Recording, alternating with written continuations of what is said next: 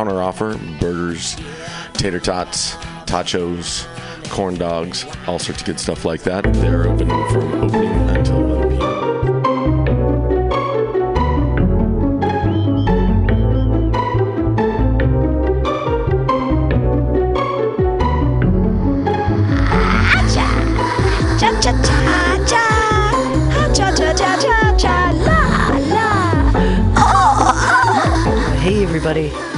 Welcome to the AltaCast. It is high noon.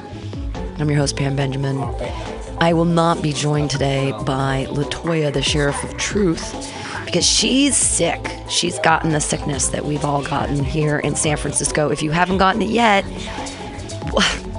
tell me what you're doing because I've had it twice now. I had it at the beginning of December and then I'm just getting over it again. If you hear me coughing, I apologize. Welcome to the AltaCast here at the newly painted Mutiny Radio with the new electrical and uh, things happening. Good stuff. It's all for the Mutiny Radio Comedy Festival coming up March 1st through 5th. You can get your tickets now. 25 shows in five days. They're all 10 bucks a piece, except for the special shows that are two hours long, and those are 20 bucks. And it's so worth it because you get two full hours of great comedy from people all over the United States. Got Lila Hart. Lila Hart. I keep thinking of like Roxy Hart. Uh, but Lila Hart was on the Little Women of LA, and she is a hilarious comedian. Comedian. We I watched one of her clips the other day where the other little people are getting on her for using the M word, and she has some really funny jokes about like fucking in the glove compartment and and they did not the other little people did not like that. She's like it's mine. We're taking it back. And they're like no. Anyway lila hart we might play a clip from her later. Maybe that's what we'll do. Maybe we'll play some clips from the people that are going to be on the mutiny radio comedy festival coming up march 1st through 5th so soon. It's happening. Oh my god. Freaking out. Thanks for listening to the altacast. Uh, crazy stuff happening in the world this week as always I really wish Matthew Quirk wasn't working so he could come in and talk about Dusty Shores or Destiny's Stormy Pussy or I don't even know the stuff. Uh, but the hearsay of it is a lot of fun. So here's the hearsay. Remember, remember back in the day when President Clinton um, almost got impeached for getting for getting a blowjob in the Oval Office. Remember that happened. Remember when the Republicans raised up in indignity and said, "How dare the President of the United States get a blowjob outside of his marital vows? How dare he?" Well, now we have a paper trail of our president fucking a porn star and paying her hush money. But the Republicans have no problem with that. The hypocrisy is ripe. We are rife with hypocrisy here. Yep. Our president not even looking at impeachment for fucking a porn star, paying her off $130,000. Are you fucking kidding me? Is this hap- is this real? Okay, I don't want to freak out yet. Uh, still, things in the news about women. I was very excited. Uh, Brandy, Brandy Valenza of uh, YouTube fame. YouTube fame. She's a buddy of mine from Benders. Uh, anyways, she's. We were talking the other day because I'm freaking out about taxes.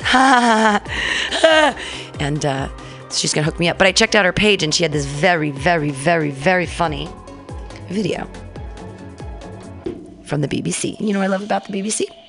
They have funny voices. They have funny, funny voices. So let's listen to their funny voices as they talk about women.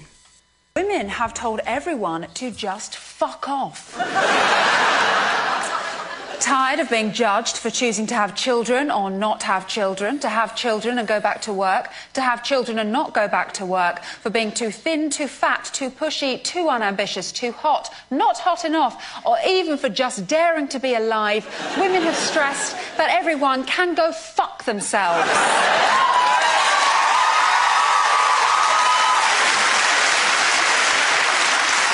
Nathan Muir has been gauging the reaction because apparently a man is the best person to report this story.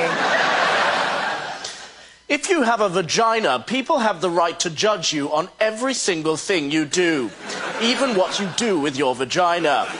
Or so it has been up until now. I spoke to one of womankind, or the clitorati, as no one is calling them, about their backlash. Enough's enough. The message is clear, and the, the message is, you're right, we will do as you command. Just kidding, it's, it's fuck off. That's all from me. She flipped everybody off. That was really funny. Yay! Yay! Women everywhere say fuck off. I thought that was very funny. That's from BBC Two. So thanks for uh, listening to that here on the AltaCast. This is going to be an interesting show today without Latoya. Uh, looks like we've got a phone call. Let's just take it. Mute your radio. Hello. Hey, Gail. How are you doing? Is that you, Pam? It is. You're on the air, Gail. How are you doing? But it, because I'm, I'm getting old and decrepit. Uh, Did you say you're Pam? Yeah, I am Pam, and you're on the air, Pam? honey. Good. I don't care. I'll talk. But um, You're on the you know that guy AltaCast. that runs that thing Thursday night. What thing? There's We're on the air. I don't want to refer to him by name. Uh, you know the guy who does that new show Thursday night. Thursday nights, True Hustle, uh, Yeah, True Hustle Thursdays, hashtag THT. Uh, well, I want you to do me a big favor. and When you see him, don't. Would you tell him I'm waiting to hear from him? Okay. Because we're on the air. I didn't want to mention no names. So how's it going? Are you getting anywhere to become famous? Not at all, Gail. Not even close. Don't you want to hold up a doll head and piss it off? I mean, Yeah, you? you know what? Actually, yes, I would like to pull a Kathy Griffin, and I would like to have a doll head that looks like I it's mean, severed, really, and I'd like she to had get a pretty yeah. good thing going there, and she must have lost millions and millions of dollars. Well, hopefully, I think that I, I really, I'm not too worried about Kathy Griffin. I think she's going to be just fine. Well, I don't think she's down to her last penny, but she lost that big New Year's contract. I heard she's going back out on tour now. good for her. She's I mean, I I loved her jokes back in the day even before I was a comedian. She would do she would get up on stage and be like, "Look, all my people are here. Yay, gays." And she was very funny. gay, well, you're not gay. Well, she's not gay, no, but the, the gays you. are her people, absolutely. Uh, the thing is this: every night, Jimmy Kimmel and what's the other guy? Uh, Jimmy Fallon, they're all named Jimmy. He used to be Colbert, now he's Colbert. they rip up Trump all the time, but they know what line to stop at. You see? I guess. I mean, who knows what the line is anymore? Well, He's making himself like look this, ridiculous. Our enemies, ISIS or whatever they want to call it, ISIS, they chop people's heads off, and that's what inflamed people. That that reminded them of what our enemies are doing to our military people and other people. Oh, honey, ISIS isn't our enemies. ISIS is CIA. We created ISIS. I mean, Yeah, but- get woke, Gail. Get woke. Sure, but they broke off from the CIA now. Right, and now they're they're sure maybe they help promote Well, them. you know, in defense of ISIS, who doesn't hate Americans? We're assholes. Look at our president right now. He here's here's what I have a bone to pick with right now. Remember Clinton, Gail? Remember Clinton? And Yeah, remember how was around the remember how deal. remember how he almost got impeached for getting a blowjob in the Oval oh, Office? he got impeached. They actually impeached him. Well, and remember that because of the blowjob? Remember it was all about sexuality? And look at our president now, who's admitted to paying a porn star $130,000 of hush money, raw dog that fucking her, with his, and he's married. It's not before. It's now. It's like as he's been married. It's the thing is that we, we get mad. The Republicans get mad at Democrats when they do anything. The Democrats can't do anything to the Republicans. And the Republicans are like, yeah, we don't give a fuck that he's doing all the thing. We're, we don't care that we're being hypocrites because he's backing our agenda because we don't want women to have abortions for some reason. I, I don't I don't really understand any of it. Because they're running the country, the Republicans, like they're in Bible school. Like they're in Bible school. Yeah. this is not the It's United nuts. States of the Bible of religion. Religion is supposed to be a personal thing, not that you're going to go over there and tell other people to follow your religion. Yeah. I agree. It's like the crusades You all know, over. I don't just understand puritanical crusades.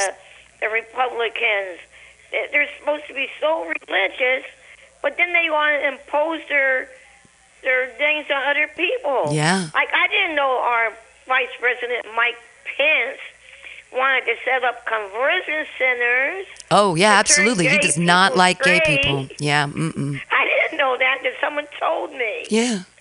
Yeah. He also doesn't believe in dinosaurs. Uh, Well, he believes the, that the world is Trump doesn't believe in global warming. right. That's scary too, isn't it? I know. It's all The rich people are ruining the planet, and the poor people got to pay for it. you're absolute speaking the truth, Gail. Speaking the because truth. Because they're going to get in nice earthquake built houses. They're not going to fall down and kill them because they're digging in the ground and making a mess of the earth. But the poor people who can't get an earthquake safe house is going to be killed. Right? Yeah. And what they're Or even housing in themselves at the cost of the planet. And then the it's, the whole system is ridiculous. It is, you're right. Now, I'm not saying the Democrats are are perfect. I, I'm just saying in general, I think po- politics are dirty. I totally and agree I with can say that from my own point of view because I've been contacting people in public office for years trying to expose what I think is a nasty Nazism situation. Absolutely. And the country of land of the free, home of the brave, we're going to respect veterans that sign someone's life away and then even have the guts to stand up. The former mayor, Ed Lee, who passed on, for years I contacted his assistant trying to get him to step up and publicly expose this. When London Breed went in the office, the day I found out she became at the mayor, I started contacting her. Yeah, well, they ousted her now for the interim and made a white guy from the marina. Did you love and that? Now there's a current mayor, Mark Farrell. Right, the white guy from the marina. I know yeah, London well, Breed. I contacted his assistant or whatever, and they're supposed to give him the message. I contacted Pelosi, Feinstein, uh, the city attorney, uh, the attorney. No, let me see. What was she called? That. Uh, I, And I what are what kind of what exactly are you? What are you Well, telling him? What are you exposing? You're- you talking about you- housing happy issues? to talk about it. It's what they do to old people. Oh, yeah. They sign their lives away, and they say it's just fine. They had an investigation from the nursing board or something, and they said it's just fine because the person had a conservator. And I told the conservator that he can kill himself and leave this person alone. So it was clear what it was. In the record, which I got a mention of it, the person said they wanted to live. Yet they signed papers and they let him die. And what I'm thinking is, and I'm glad you're letting me talk about this, because is there anybody out there who want to expose this story? I think it'll be the next big blow up. Like years ago, the gymnasts were complaining about that doctors doing things to them, and no one really got down to it. So since this occurred in June of 2012, how many people have died in the same manner because no one in public office that I keep contacting wants to get their ass out there and get their guts up and you know I mean I contacted many people uh I contacted the former president a couple of letters the attorney general maybe don't know one now I mean I forget the FBI the DA and who was the other thing uh, inspector general and I also went to the media 60 minutes. I keep calling Chris Hansen up. You know, Crime Watch Daily. no, I I don't You- I don't watch. You the keep TV, calling this number. You want the number? I I'm okay. I I uh I- just sometimes he answers that they got to record it. This is Chris Hansen, and sometimes is that we not taking no message of from Jeffrey Kopp or something. I mean, the thing is, and my point, and I'm giving myself a heart attack, maybe I'm stressed and a headache. I tell these people in public office on their voicemail, and even when I get them live, I guess, what is the point is having people in public office if they're not going to do something when you bring some slimy crap to them like this? it, it's it's true. I mean, they're always over Nazi Germany, which was a terrible situation.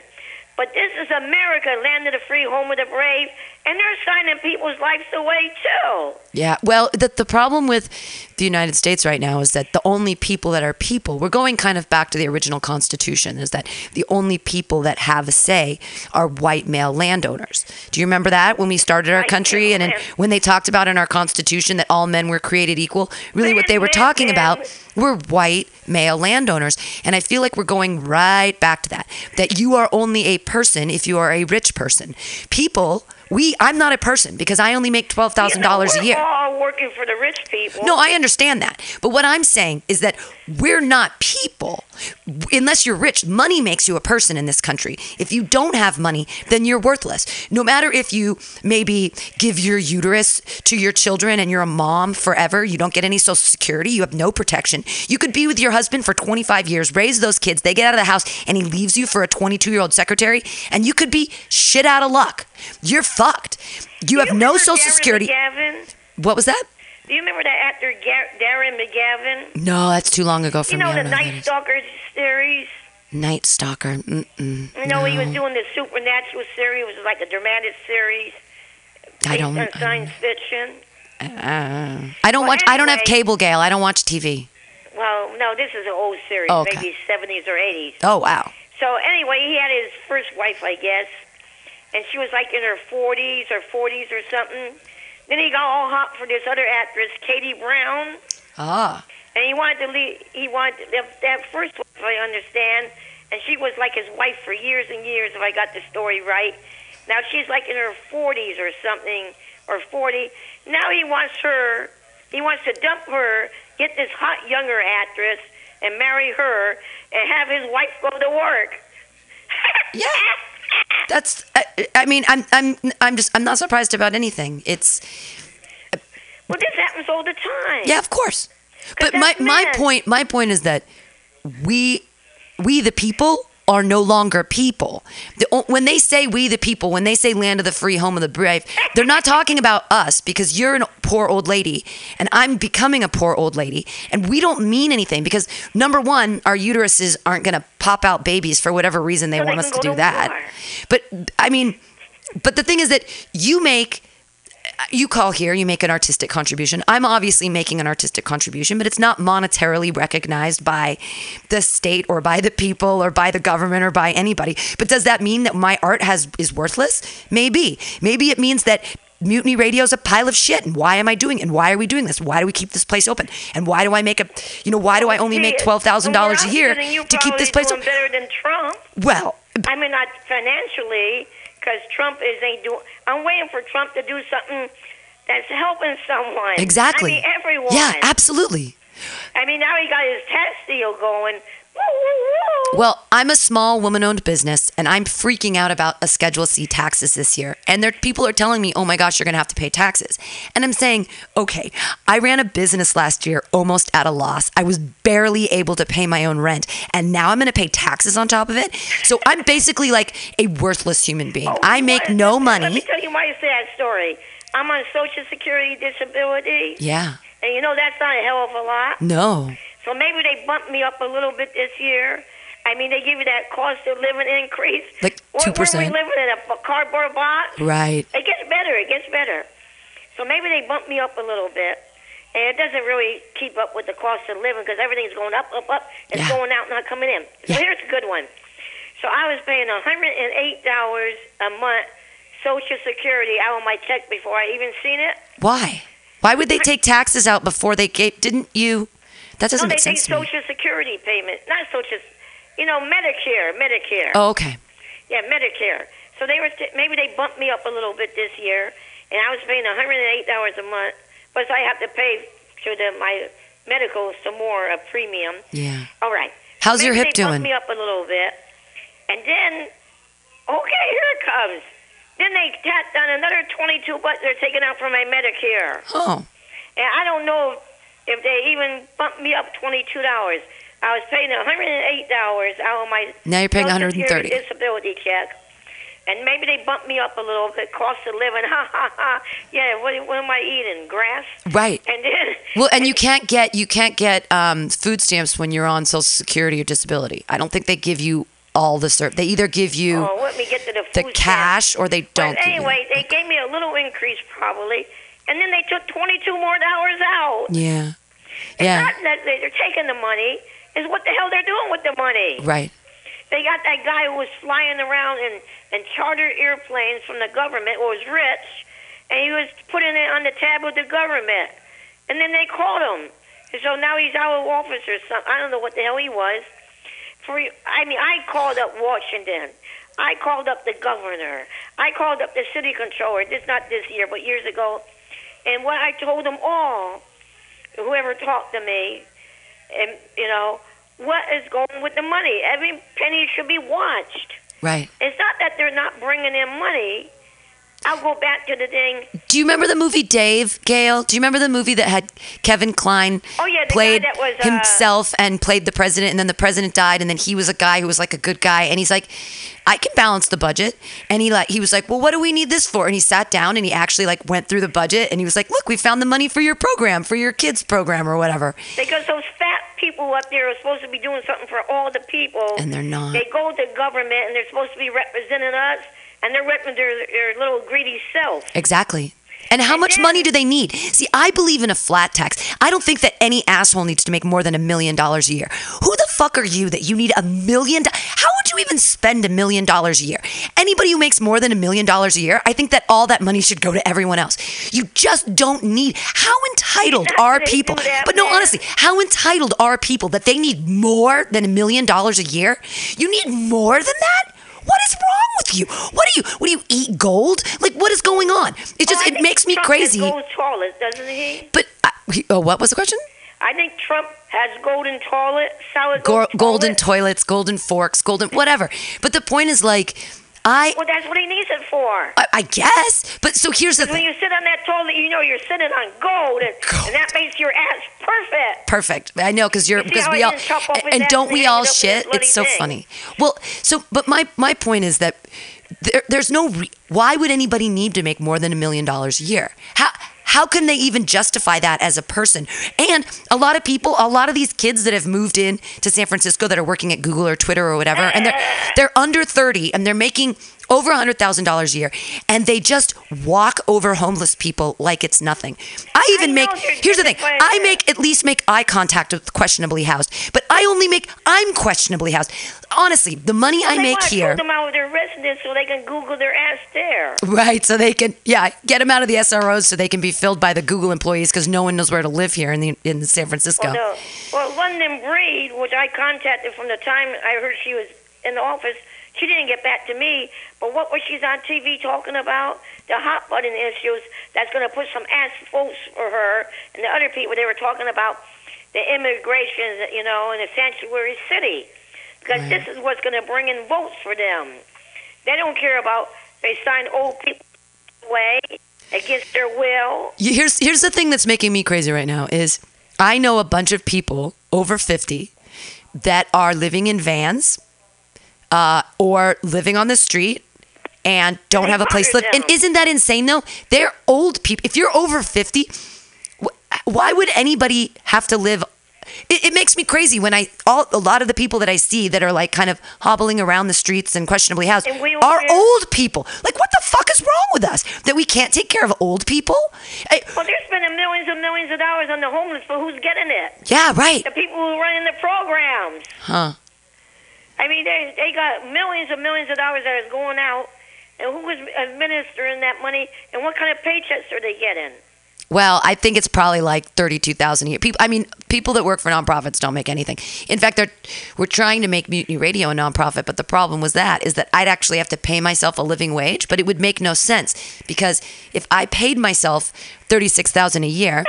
33% of it would go out in taxes and then I'd have to pay for my own insurance and everything else and I'd still take home about $12,000 which is what my rent is so it doesn't matter like it's it's sort of better for me just to make $12,000 a year and be fucking poor than it is to make I don't even 36,000 isn't even a living wage, but that's what I used to make when I was a teacher, even though that's impossible. Well, the only way you're going to get out of it is try to invent something.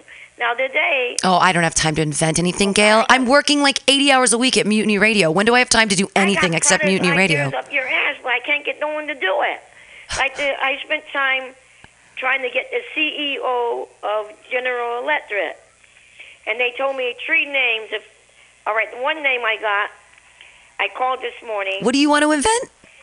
I have product ideas. I got good ideas. One time I told called up a toy company and told them what kind of toy, and they put it on the market, but I didn't get a deal, so I got crap. Oh. You know. You, you know, I okay, so the way that ideas. uh, Sweet Gail, so wait, wait, Sweet Gail, listen for a sec. got the name. If you, but if you, you can copyright your ideas. The easiest way to copyright your idea is to write it down, put it in an envelope, mail it to yourself, and don't open it. Because if that happened again with the toy company, and you had the idea and like you wrote down this is when I called them and told them about it, but you took the idea and you put it in that sealed envelope, it's like the cheapest copyright because it has a date on it. I think that's for kind of like printed material. No, it works for ideas too. Because because you would be able to say, look, look at this timestamp. Look, it's mailed, and they came out with it at this date, and I told them on this date, and look, I I have the copyright. And then And you so- would But they got that covered because you call different companies, they tell you whatever you say is not going to be privileged. It belongs to them. I think Oh. I called up Channel Seven, and they said whatever you, if I remember correctly, you know they had recording, and they said whatever you put here is now our property or something like that. So, uh, so anyway, I got the CEO's office or whatever today. His name is John L. Flannery, and he's out of the office. He has an assistant named Debbie that's supposed to be back here Friday. So I gave him my phone number and told him to put it on voicemail, and they want to know what it was about. And I said it's about money. it's about money. right.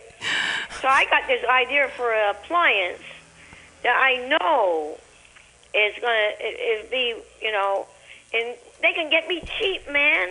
But they're so greedy. I don't know about them. I haven't talked to them yet. But other places are so greedy. You know, they can get a good. I'm in my position where I'm so broke, and I'm having trouble with my bills and all that crap. They can get me for a song. You know, for them it'll be peanuts. So so back back to you, Gail. Uh, how's your hips doing? How are your new hips? Well, let me see. I got two hips and two knees, and uh, I get up, but I still have mobility issues, man. But at least I can get around. Around your house or around the world? No, no, no. Going out is like a, you know, the ground is all rough and bumpy. Right. You know, you you go as I used to tell people when I used to get on the bus, and I was limp, and then I had mobility issues. They used to look at me, some people on the street on the bus, and I told them that look at you, look at me, look at your future. Oh. Believe me, you can look at your future too. Take an example from me. I worked like 30 something years at a place. It was a very active physical job. I became this way. I talked to them and said, Could I get another job in the place? And they said, Not that way.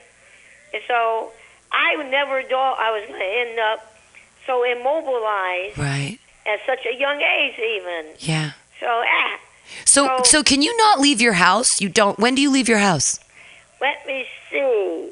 The last time I left this place was November 1st, I believe. Oh, Gail, no way. Oh, yeah, way. Ah. Is it? Do I you do you not have a lift? Do you not? You don't have an elevator at your apartment? The building I'm in must be like a 100 years old. And there's just it's stairs. I mean, I get You to- can't get up and down those stairs. You've Oh, got two hip and and two knee replacements. Well, it's not an everyday deal, Right. You know? Yeah. It's hard. It's hard going down. But man, getting up is really a fun trip, Oh, you know? What do you think? I would be out having a good time at open mics and stuff. yeah. but not this way. I mean, I can't even really get across the street in daylight Right. because I'm not fast enough. Right. You Well, why don't you get one of those rascals or something? If I can't get down the stairs, how am I going to get a rascal up here? That's true. Well, I mean, like you could leave it in the downstairs and lock it up, and then You're like so a person, you. I'm I just mean, trying to come up with solutions. How are you kidding? You can't even leave a car. I mean, I never owned a car, Yeah. and I wouldn't own a car unless I had a garage. Sure. Because why you want to put a car out on the street? It's true. And now they got all these break-ins where they're Oh, breaking the yeah. windows and Jonathan's everything. back window is broken and it's just open now. So he just leaves a note that says there's nothing in here. And they slash your tires and they. It's terrible stuff. I mean, why anybody want to park a car on the street? It's the only thing to do in San Francisco. Well, maybe you shouldn't have a car. I know, I know. I don't have a car. I, I'll never How drive again. You have a car at twelve thousand dollars a year. Well, Gail, I mean, we've got to get you down to. I know I can't have. I can't afford a car. Um, we've got to get you down here for the Mutiny Radio Comedy Festival. We should have you be like a special guest or something and Oh, get you an Uber and that gonna be? have some guys carry you down the stairs. It's March 1st through 5th. Well, hell, I always can call up on the phone and do phone deal. I know, but it'd be great to have you in person. Is the point? We should like get some. fest? What's the question? You know the comedy thing. Uh, I forget what they call it. Uh, they do that every year. They have different locations, comedy festival. Or, It's well, there's the only festival I care about is the Mutiny Radio Comedy Festival, but I'm sure there's other ones in San Francisco that don't have me in them. I, I think you probably know about it, but maybe I got it the wrong. No, thing, it's called you know? Sketchfest, honey. I've just You know, never. uh, I just don't deal with Sketchfest. You know, they have it on different locations, and yeah, they have yeah. It's in January and it's called. Sketchfest. Yeah, that's it's Yeah. Sketchfest. Yeah. Yeah, I, I applied to them two years and they didn't let me in, and I've just given them too much money, and I'm not ever going to give them money again because if I if I give them money and they don't and they don't accept me again, I'm just going to be like, I, I, I'm just not You even. You did it for two years. No, I applied two years and I never got in. I've anything that's real DVD? comedy, any real comedy in San Francisco, like has nothing to do with Pam Benjamin. Nope, nobody books me. I don't go to the Punchline on Sundays. Stroy Moy doesn't like me. Like it's fine. I'm not. It, it, it's fine. I've got mutiny. I'm the only comic that owns their own venue, so that's the only thing I can hang my hat on is that I actually have a place to hang my hat. And so I don't know if other bad. people. At What? least one person wanted to kill me, and other people wanted to beat me up. Probably. Nobody I mean, wants to hurt sweet to- I Gail. was talking the back of Dirty Tricks, you know, I remember that. and I wasn't even talking to him, and he didn't like me. I guess he has stretch problems, and he got mad at me. He said, "You shut up! I'm gonna take a pen and stab you in the neck." Wow. And I don't care if I go to jail. You see if I care. Wow. You know what though? They're comedians and they're all bags of shit. You know that, right? Like every comedian. Like all of these oh, all of you. no, all of these kids that are almost 30 now that are in their 20s. No, this was an older man. Oh, okay. Well, to, uh, do, all uh, comedians are emotionally disturbed little children that have no social abilities and therefore comedian came over and I am and I'm a shitbag too, Gail, and no one ever liked So me am I. either. I'm always willing to say I'm the biggest fuck as you'll find. so a younger guy came over to help me and said, that's too much. And the guy said, are you willing to die for this woman? Wow. Yeah, wow. And, and they were going to go out on the sidewalk and fight or something. Oh, And that's told no the one's ever fought over No, me, sweet no, Gail. no, That's a- that's- get- It's a mess. They people fought over you. You should feel special. No, they didn't fight over me. Almost. They're, he wanted. I gotta tell you, I think there was another guy. They they thought I was gonna beat him up or something. He thought I was gunning for him or a knife. He was gonna get a gun on me or a knife or something. I don't know. But you know what I say? I mean, yeah, here I'm a, I know it's another open mic deal. Comedians are cowards, Gail. You don't worry about a comedian. They're all words. Cowards, every one of them. Open mic deal, and I, you know, me. So the guy said he's gonna throw me out, and the guy was small in stature. And I was laughing. I was saying, "How are you gonna get me out of here? Or who's gonna?" And he said, "All these other people or something's gonna help them." I didn't hear no one say, "Yeah, yeah, we're gonna help you." Wow. hey, I tell you, when people get that way, I try to remind myself that they're just jealous of me. That is They're you- jealous of my great talent. well. That's what It my mom used to say to me, and I don't. me feel better. I don't. I don't. It's it's hard. It's I and I understand. There's when there's a lot of like negative feelings that people have about you, and you're like, why? Like why? What have I done? I I completely understand that constantly. I do. I feel. And I think everyone sometimes feels shunned or that no one appreciates them or thinks that they're important. And I mean, and it's hard in these days because not only do I feel like other people don't think I'm important, but the government d- doesn't think I'm important. My parents hate me. The Like, government doesn't give shit about anybody. yeah, I know, but that's the I thing. just told you how they jacked up my Medicare payment twenty-two dollars a month. Yeah, it's and and it's out of and the thing that's crazy is it's out of Social Security anyways. You're an infirmed old lady. What are you gonna? I just I'm I'm I'm I'm sad for your situation. I'm sad There for my no way future. They're paying me a living wage. No, of course not. Oh no, I mean, and honestly, Gail, I make like three dollars and eleven cents an hour here. Like I did the math, so What happened to your babysitting job? I don't I don't have time for that anymore. I do the station full time.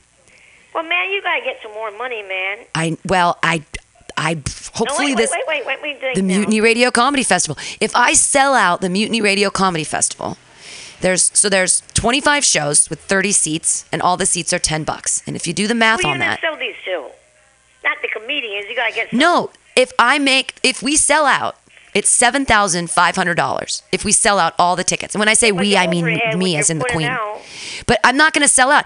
Last year we sold like maybe thirty percent of our seats, so we made like three thousand bucks, which was great. But I mean, if if the Mutiny Radio Comedy Festival sold out, it would be seven thousand five hundred dollars. It would it would calm me down for the rest of the year, basically. Like I would not have to necessarily worry and scrape Well, and freak out. Big businessman, but obviously I called up the library and I want to know five most popular words or something to that effect. And and if you know, I don't, I don't have them in front of me; they're over there. But two of the words were free and new. if you notice, when people they're always sending me crap in the mail. Free, They're, new. me- Yeah, you're you're gonna right. get this free, free. You see, that's a buzzword for a human being. They like to get something free, even though the free is gonna cost you like hell when you get this free thing that's gonna cost you like shit. Right. And new, people always like new. You see, that's this is what attracts people psychologically to things. Free and new. And all the big companies, know what you can do? You're good at computers. You can Google I'm what terrible makes at computers. people buy stuff, and you can apply that to your business, and that's how you're going to sell out. And another thing is, what I find is you're going to have the greatest thing in the world. Like me, I'm so great, but no one knows about me. Right. No, I know, I understand that. comedy-wise. But the thing is, you're going to have the greatest thing in the world. And I went to the punchline, and I went to open mics, and for me, the comedy at the punchline was just about as good as open mics. It's the same people. No. Gail, it's the same exact people. The same exact people are doing all the same I mean, shows. and big, so big right, well, it makes it makes me crazy because all of us suck. Okay, any San Francisco comedians are no good because we're not in LA and we're not in New York, and no one's going to be anything until we move somewhere else. what and everyone's, but Elias? everyone's kidding themselves. Everyone's kidding themselves by saying, "I'm better than you. I'm better than you. I'm better than this." Blah blah blah blah. We're all the same. Like I think I'm hilarious, Different things, but you not everybody thinks that. They're not all the same. They are. They're all. We're all the same in San Francisco comedy. And if you if you look at open mics, it's boring. It's like Tinder jokes, dating jokes. It's all. We're all on the same premises. We're all doing the same thing. Nobody's going anywhere. Rape stuff, huh? Mm-mm. The rape stuff. That guy said rape is funny. You know what I think it'd be funny? It was a, a man or a woman comedian who said that. Uh, it was a man. I figured. You know what would be funny? If you lay down and chopped his weenie off, would that be funny? Well, I wasn't gonna. I mean, I also have a rape joke, and I knew what the context was, but I was just trying to create kind of a discussion on Facebook about how we use language because language is political. I mean, if he thinks rape was funny, he must think again there's dicks chopped off is hilarious. I didn't. I didn't. Oh, getting his dick chopped off would be hilarious. No, that's me. That's Right, right. That's your. I see. I see. But you, you, you. Uh, I mean, well, he thinks fizzled out there for a second. Getting his dick whacked off be a real good time. well, I mean, I, I knew the context of what was happening, but I wanted to have a conversation on the internet I about people how say- people like use language. The thing with Kathy Griffin in the head, you know, that was to get a buzz going, but the buzz went the wrong way. Right. You know? Well, all buzz is good buzz in my world because, Well, like you said, take work away from you. Take work away from me. That's what happened to her. She lost that New Year's Eve. Oh, thing. honey, nobody's booking me anyways, so I'm not getting any work taken away from me. Like, and that. the way it works What you is, gotta do is research on Google. It, sales. Everything is selling in this Oh, country. I know, They and I'm have people paying twenty five thousand dollars for a damn handbag. yeah, you're right. Get a paper bag, man.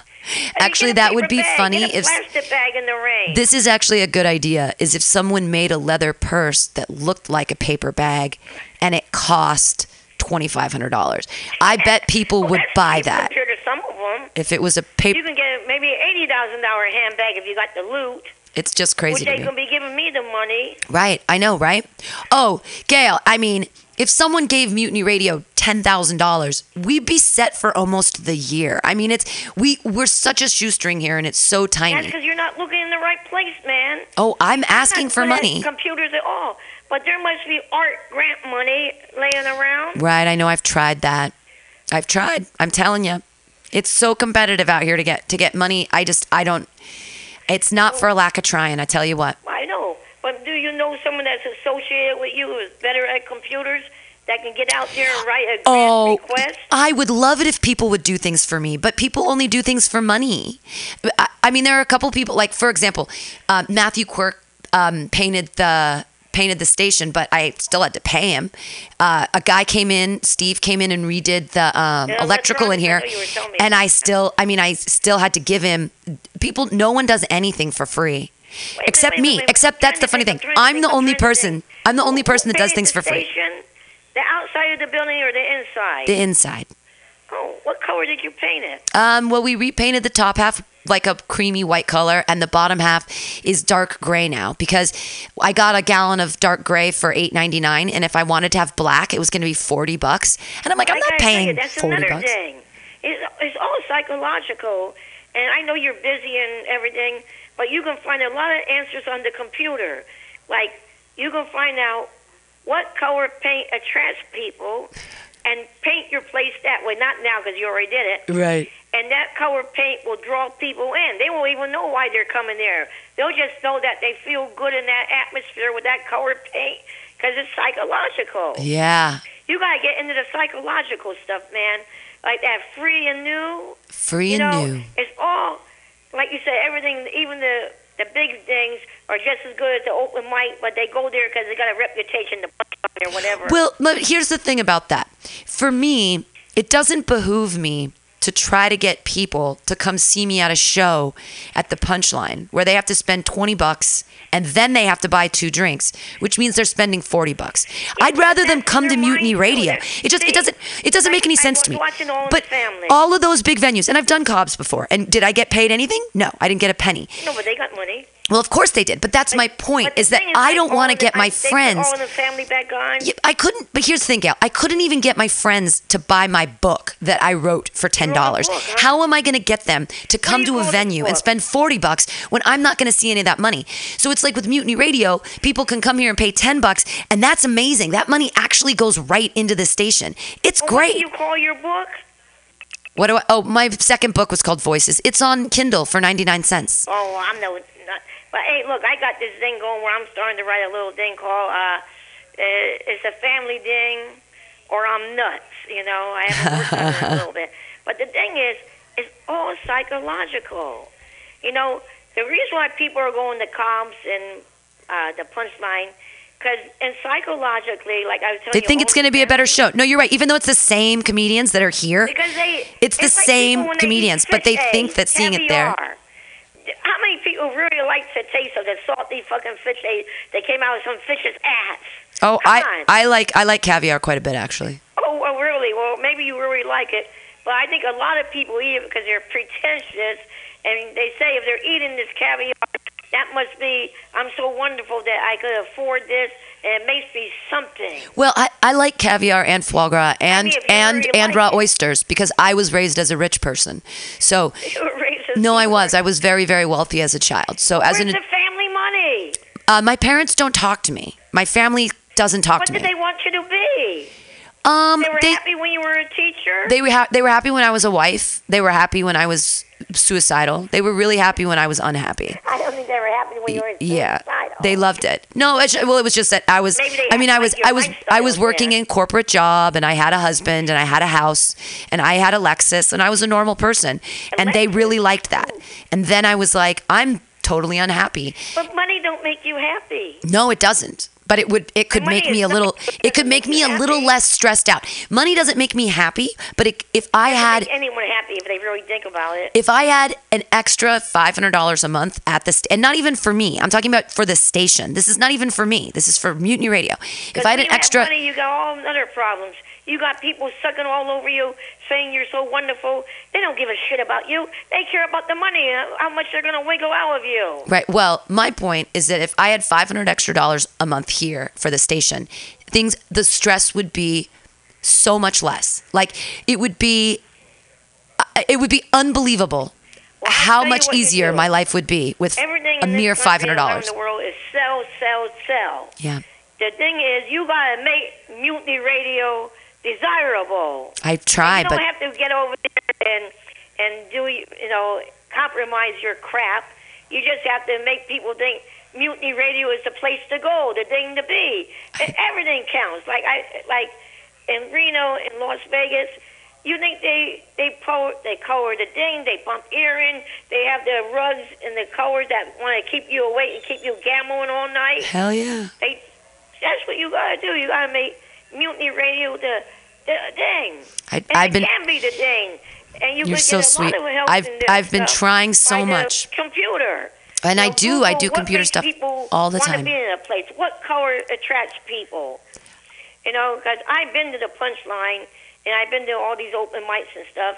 And when I went to the punchline, for me, it wasn't any better than all these open mics. I agree. And you know, but it's the name and the reputation. Yep, And you got to get that reputation going for you. I And try. I know you said you tried grants, but be like me. Be a little more like an asshole, like a bulldog. I mean, when they told me these things on GE, I got name and name, and I called up, and I tell them the names, and no, they're not here. The guy's out of the country. You need the middle initial for this guy. Then I say, fuck, I'm not going to call no more. I'm going to call the library some more. And this morning I got the name of the present CEO or whatever you call that. It's in the country. That's what you got to do. You just just because one thing fucks up, you don't throw up in your hands and say, "Oh, I can't get no grant money." There's money out there. It's laying around. You just got to dig it up like a little dog or, or I know. a I just- for truffles. I know, Never but here's the thing, Gail, and I and I and I want to so much, but I'm so busy trying to keep this place alive, and I then I'm also trying to have my own. time and the like the colors and and there's other people who want to be involved in an arty place, you know, and they probably come over there if you get them to be volunteers or because they want to be around art in San Francisco. And like I say, the computer, you look up what makes people lives up, what colors attracts people, and don't give up on the grants. There's probably hundreds and thousands of grants out there for arts, and maybe you can get some from the government too. That would be a real sticky deal if you can get the government to kick in some money after the shit they do. Yeah, that would be nice. So that's well, I don't know what your criteria is, but you can Google because I find I call the library up and they say to me, "You can't Google everything," and I tell them Google it this way, and they Google it and they find it. Like the guy I told him I wanted the five most popular words, and he said, "You can't Google everything," and I said, "Try." He came up with the five most something words. Are you still there? Did my battery go? No, no, you- you're here, but we have I'm to. We have you, to. You do it. we have to wrap you it up. Get some grant I- money. I- you got a viable thing there. I'm- It's just that you got to make people like this uh, sketch fest thing. I didn't know you applied twice. Yeah, And they I tried to apply as a What the hell venue you? too. They you won't. got leprosy? You smell Yeah, bad the way Gail does?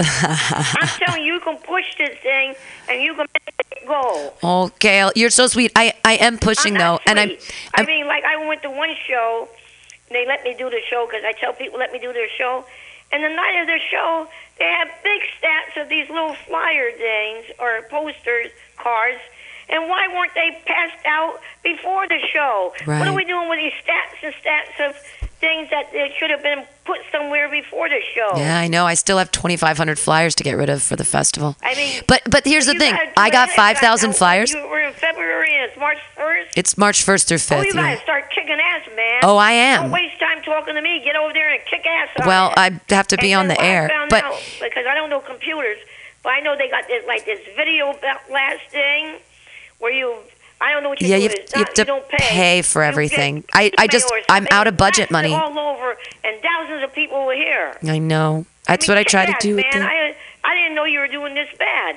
I mean, get over there and kick your ass because you let me play on your radio station. So, come on, man, we can do that. I say we is you, but you can make this thing the little darling of San Francisco. I will keep trying, but for some reason, I'm just an well, maybe it's your unlikable person.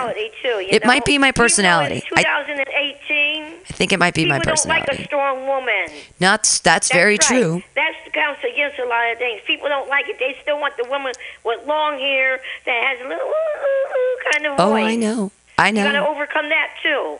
Well- you make this a good. I mean, If I was a dude, things would be very different. well, maybe you can dress like a man. I've thought about it. I don't know. I mean, no, seriously, though, if I was- Google, Google, Google, and it'll give you most of the answers of how to do your business. Well, I mean, really, I thought if I knew you were painting your place, I would have told you that the paint, like Las Vegas, Reno, they paint it. well, it looks really it. good in here now, though. The thing is, too, it's it's supposed to be a theater, so it has to be kind of plain. But I have rugs. It looks it looks really good in I here. I, don't want to make it like a whorehouse, but No. but just subtle colors that people are warm and cozy and relaxed in it. yeah. Well, I have chairs now, so that's exciting. Oh, you got chairs and you had chairs before. We got well, we had benches years ago. We had benches, but now we have chairs, so it's exciting. I know we're moving up in the world. That's all selling. Come and sit in the rustic venue. Yeah, it- it's rustic. It's, it's like 1800s rustic. Yes. It's all how you spin the words, man. Yeah. All right. Thank you, Maybe Gail, I'll for calling. first so I don't drop dead from the stress of the government people in office that don't know what they're doing for shit. Are you everyone out there listening, government people? What the hell are you in office for when I bring you crap? And it's not my department. Go here, go there. Time to go, Pam. All right. Remember, Gail, Google, you're the best. Google. Thank you, Get and that damn grant. I will try. Thank All you right, so bye. much, everybody. That's Sweet Gail. Yay! Sweet Gail giving me a pep talk. There we go. Thanks, Sweet Gail. I feel a little better. Sweet Gail gave me a pep talk. She basically said, "Work harder," which is um, I'm gonna work harder. I'm gonna try. I'm gonna do it. Uh, hey, let's. Uh, speaking of working harder, we have a lot of really great comedians coming up on the Mutiny Radio Comedy Festival, and I'm gonna play some funny stuff from them. First, uh, Lila Hart. She, Love Laugh Lila. Uh, I'm going to be interested in her page with the other 94,000 people that like it. Uh, she's amazing. She has her own YouTube channel show thing, which is awesome. Uh, and she has tons and tons and tons of people that are on it. It's called Small Talk with Lila Hart, which is hilarious and wonderful because she's just a beautiful, beautiful person. And she happens to be little. I mean, she's gorgeous. So I was in here with. She's got all these great pictures of her too. She's she's really really she's incredibly good looking. Um, I was in here with Matthew Quirk and we were looking at some stuff and he's like, "Who's the hottie?" And I'm like, "Yeah, dude, she's on the she's on the freaking thing here, man." Uh, I gotta find this her on uh, the the little ladies of uh, L.A. comedy thing. She's got tons of views. Oh, I gotta find something good. Um. Anyways, I'm sorry, guys. This has been a rough day for me, only because it's like we're getting we're three weeks away from the start of the festival, and I just feel like I, I'm. I gotta tell you, I'm so nervous. I'm so just freaking out. Buy your tickets now so that I don't lose my mind. Uh, here we go. Let's watch a little Lila Hart video. This will make us feel better.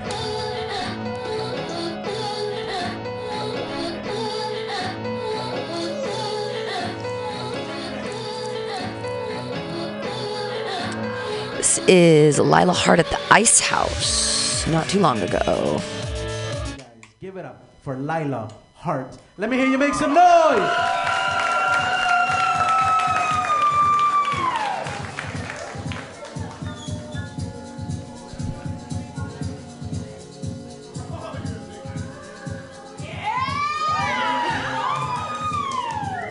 If you're wondering what kind of car I drive, you are right. It is a Mario Kart.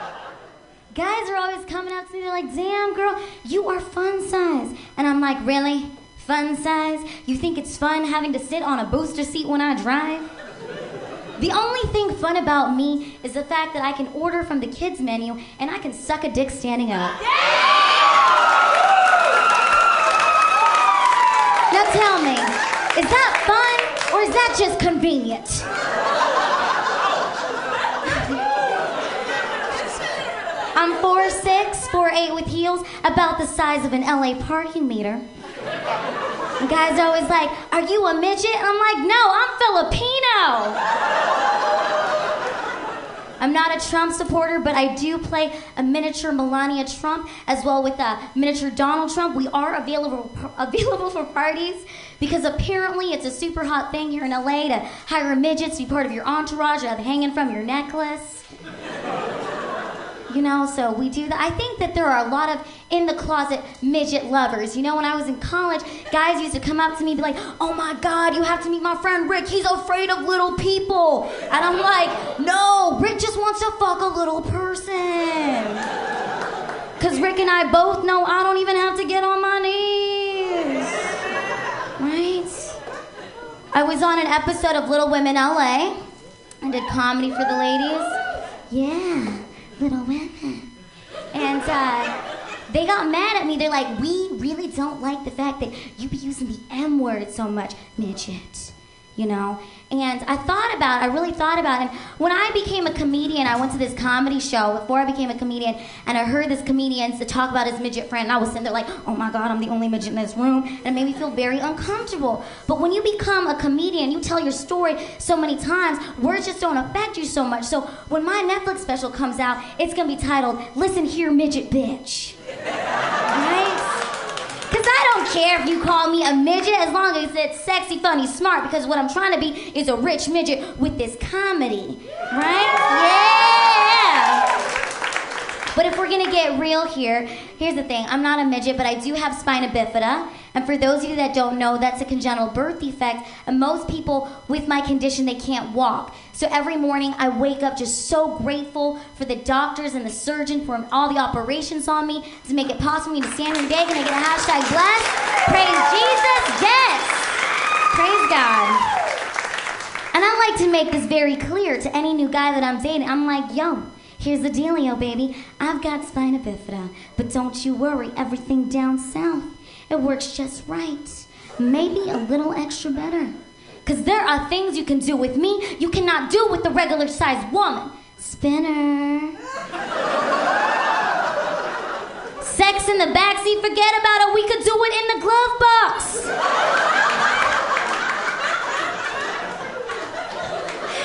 you know, because the way that I see it, I want a man to love me for me. I will not be chasing after no guy. I can barely walk. You think I'm gonna run? It's not gonna happen. You ever read hate comments online?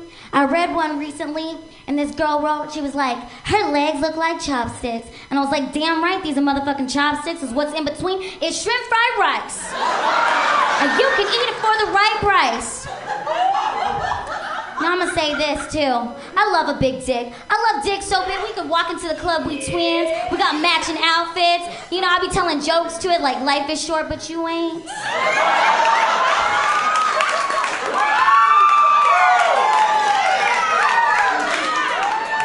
At my last show, this Asian dude in the back, he's like, What about Asian dick? I was like, Yo, look at me, it's all big dick to me.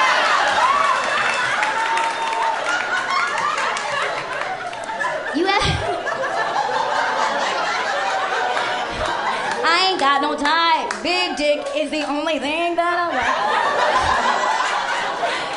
You ever send a, a sex message to the wrong person? You know, I was having this conversation with my man. I was like, yo, I'm about to get in the shower. And the only reason you would tell a dude you about to get in the shower is give him that visual, you know, I'm about to be naked, I'm about to be soaping up. Think about that. Right? And of course, he texts me back and he was like, you about to be naked and wet without me?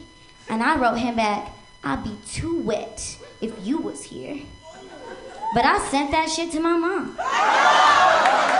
And my mom is Filipino. And she wrote me back. She's like, wait, anak, are you going to the pool? Are you going swimming? You know, I'm originally from Seattle. Right, Seattle. Yeah. And my dad is a correctional officer. And growing up, he always used to say, Lila, don't get a DUI, don't get a DUI. And I did it. I didn't get a DUI. What I did get though was a, a DU fly. And for those of you that don't know, that's when you get arrested at the Oakland airport. They're like, ma'am, you've had a little too much to drink. And I'm like, what? I'm not even flying this plane. But apparently you shouldn't talk back to police officers at the airport because they did handcuff me. And I just feel bad for all of those people at the airport. They must have been thinking like, what did this child do? She is a threat to America. Damn right. You know, uh, dating in LA can be hard, especially for me because I've got a lot of control issues. You know? But I got a new man in my life. I got a boyfriend. Yeah. And you know, my new man, he is great. He has his own house. He is very ambitious, goal orientated. He's got a lot of meetings, very busy schedule. But every time I call, he always answers. What I'm saying, it's dope dating a dude in rehab. My man got a curfew and everything, 10:45 Monday through Friday, and on the weekends 1 o'clock, and I gotta sign him out. You know, I I don't have to worry about.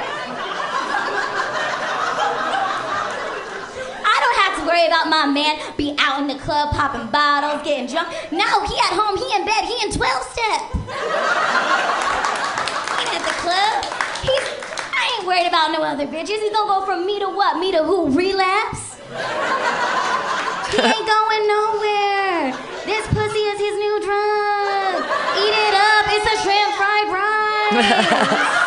Call back. People say, Lila, you are just so outgoing and positive. How do you have the greatest perspective on life? And I say, it's really quite simple. I'm always looking up. Ah! I'm always looking up. Thank you all so much. I'm Lila Hart. That is Lila Hart. She's hilarious, and I'm so excited that she is a part of the Mutiny Radio Comedy Festival coming up March 1st through 5th. She's on the Underwear Show too, which is going to be a lot of fun. All right, here's her. This is the clip, season six, episode two, Little Women LA, where she jumps in and the ladies uh, yell at her. Here she comes in to talk to the little ladies. And you guys, look her up online, become her friend. Uh, Lila Hart. She's gorgeous. She's wonderful. I can't wait to see her at the festival. Hey guys. Thank you so much for coming to the show. Hi. Hi. So this is Brianna. Hi. This Hi. is Tanya. Hi, how are you doing? Good. I'm so happy you guys came out. How Thank long you you been doing us. comedy?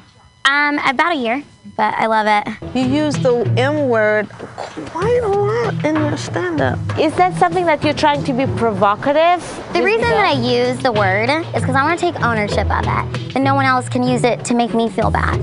But when you have people like us in the audience, uh-huh. it we we don't take power of it like that. I think the way it came across was like it's okay to be called a midget. I feel like I'm taking away the negative from it, and I'm adding humor in it. No, you're not taking the negative away. You're not taking it away. When you see an average sized person say their jokes, we can't always relate to that. You know, do you get what I'm saying? Like, you can relate when I say I'm as tall as an LA parking meter. It's, no, it's no, comedy. No, no, it's funny. no, no, that wasn't funny. Or just say so sex to that funny. dude. We should do it in the glove box. It's funny. I'm not doing that to hurt your feelings, but you would think that you guys would be able to relate to it and in a comedic manner. Unfortunately, people take that and think this is okay, and It's not. It just needs a different spin on how you portray it. This is the first time that I have ever had anyone tell me that my jokes can offend people. I've never had anybody say this to me. Oh, Little Women. They were getting mad at her. What? All right. Uh, so Lila Hart's a badass, and she's one of our performers, and I can't wait to see her jokes live. Um, absolutely. There's, I mean, there's just such great comedians on this show here. I'll play another uh, hilarious person because he's like my favorite. So this is um, another guy on the festival this year. He's originally out of Pennsylvania. I met him at the Hilarious Comedy Festival uh, a couple years ago in Seattle, and his name is Andy Picaro. He's come down here. He just moved to LA, so because he's a champion and he's awesome. So enjoy Andy Picaro's comedy and come see him. Mutiny Radio Comedy Festival, March 1st through 5th. From New York, put your hands together for Andy Picaro.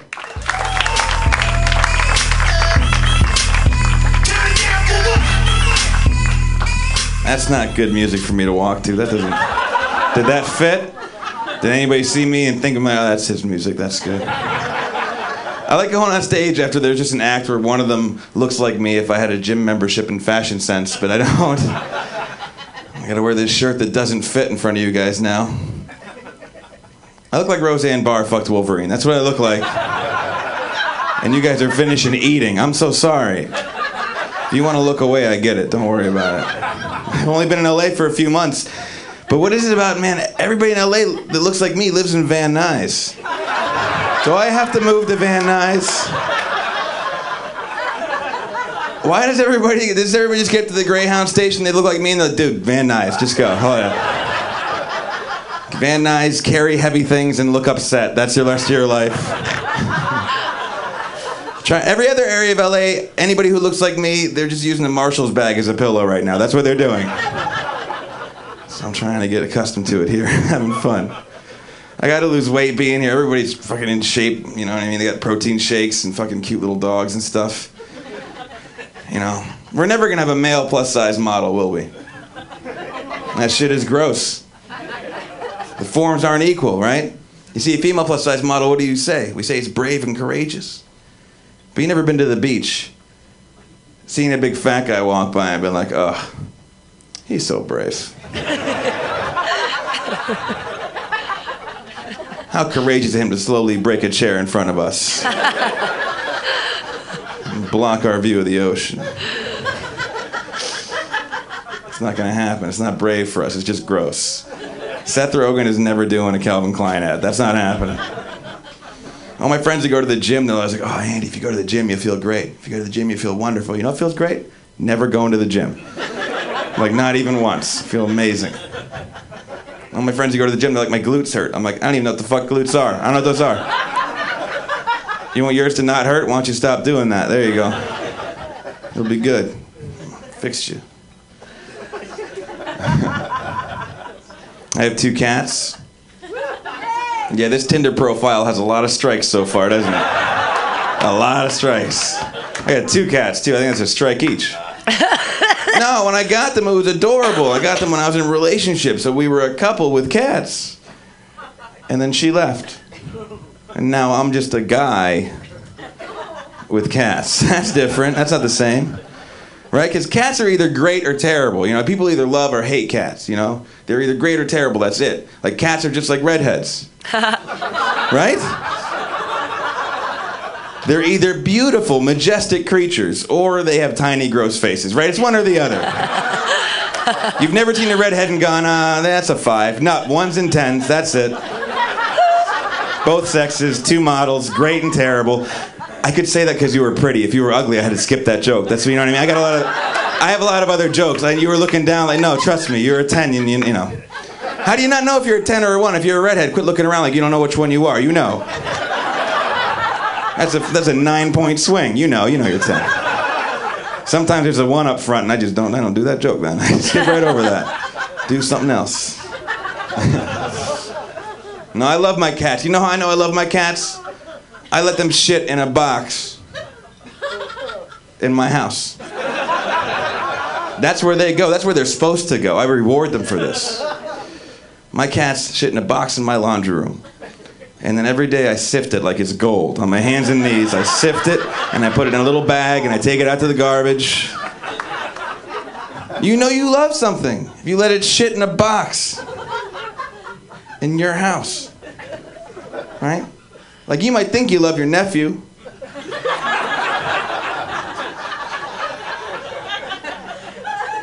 But if he took a shit in a box in your house, you'd be like, Jeffrey's not coming over anymore. That was weird.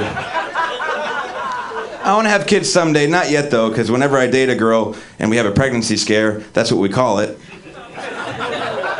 It's a scare with two people shaking in a Rite Aid. We're scared. We're frightened. You know, disturbing. I think if I do have a kid, though, I want to wait till we can design our kid on a computer, you know? I want a very specific kid. I want to have a daughter that looks just like me. Right? Because you have an attractive daughter, what happens? You just worry your whole life. And then you die and hope other people worry. But if your daughter looks just like me,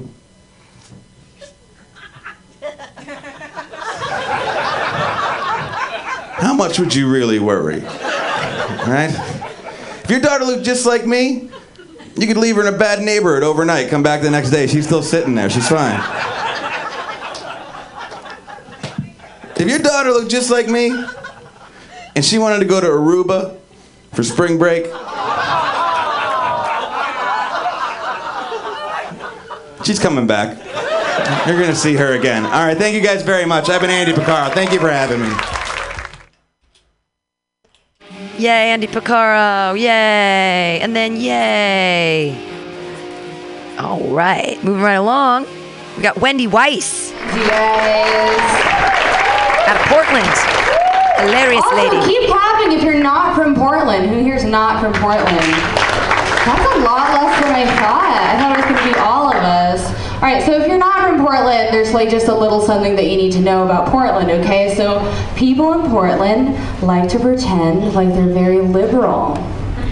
Everybody will act like they support a woman's right to govern her own body. But the second you start talking about getting a perm, Everybody turns into Dr. Laura here, and it's ridiculous.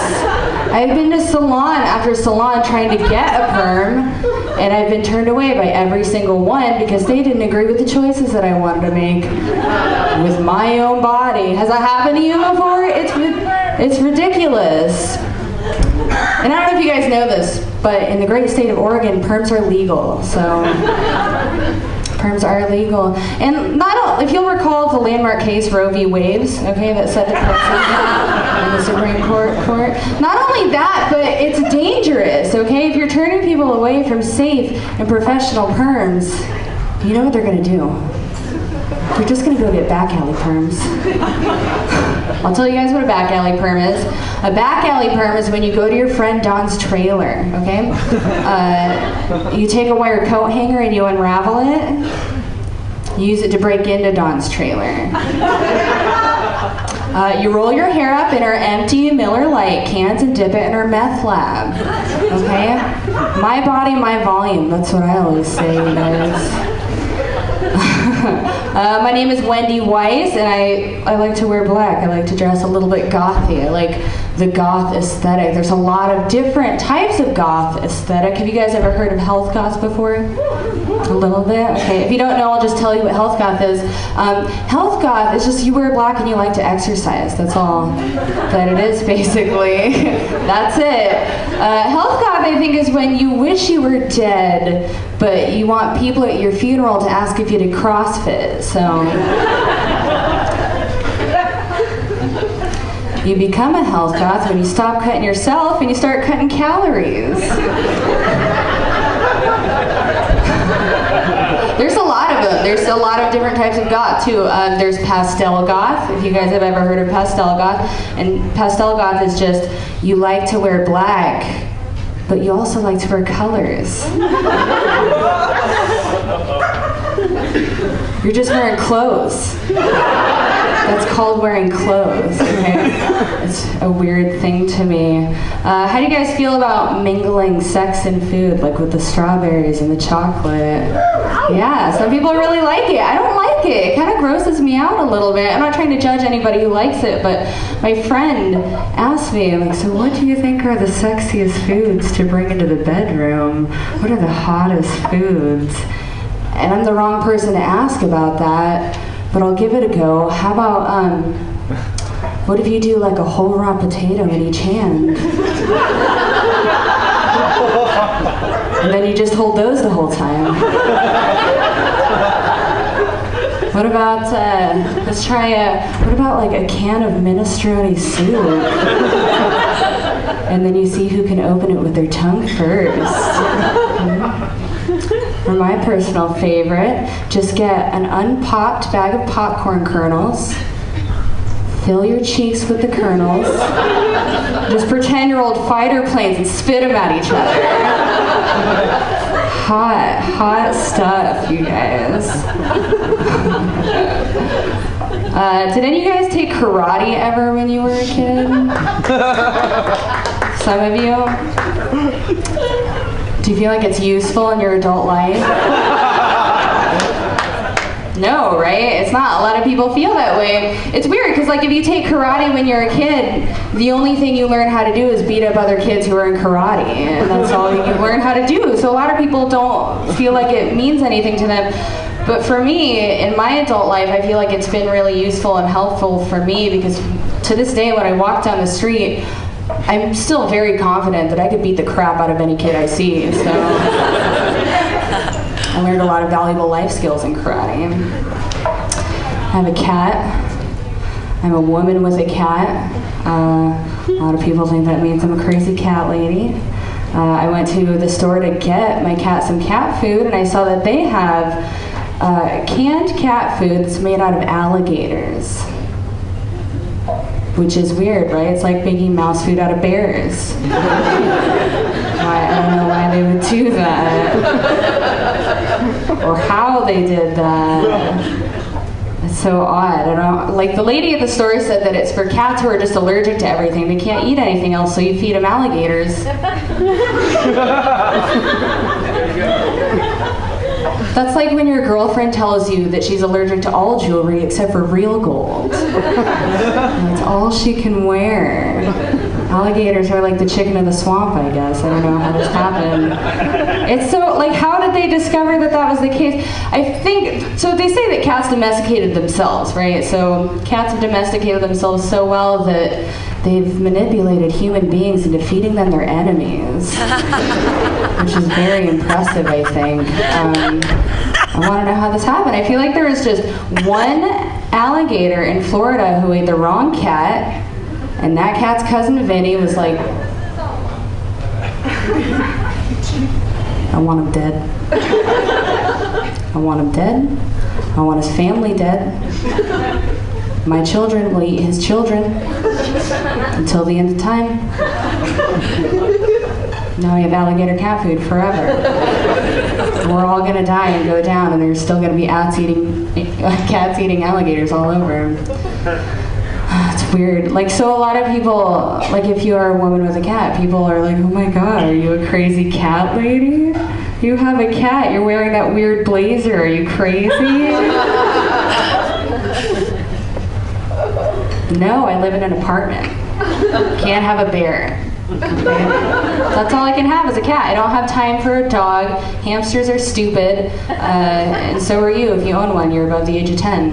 So it's a weird thing. That's all I can have is a cat. But some people are like self-proclaimed crazy cat ladies. They have a cat and they're like, oh my god, I am so crazy. I have three cats. I love them. I'm crazy.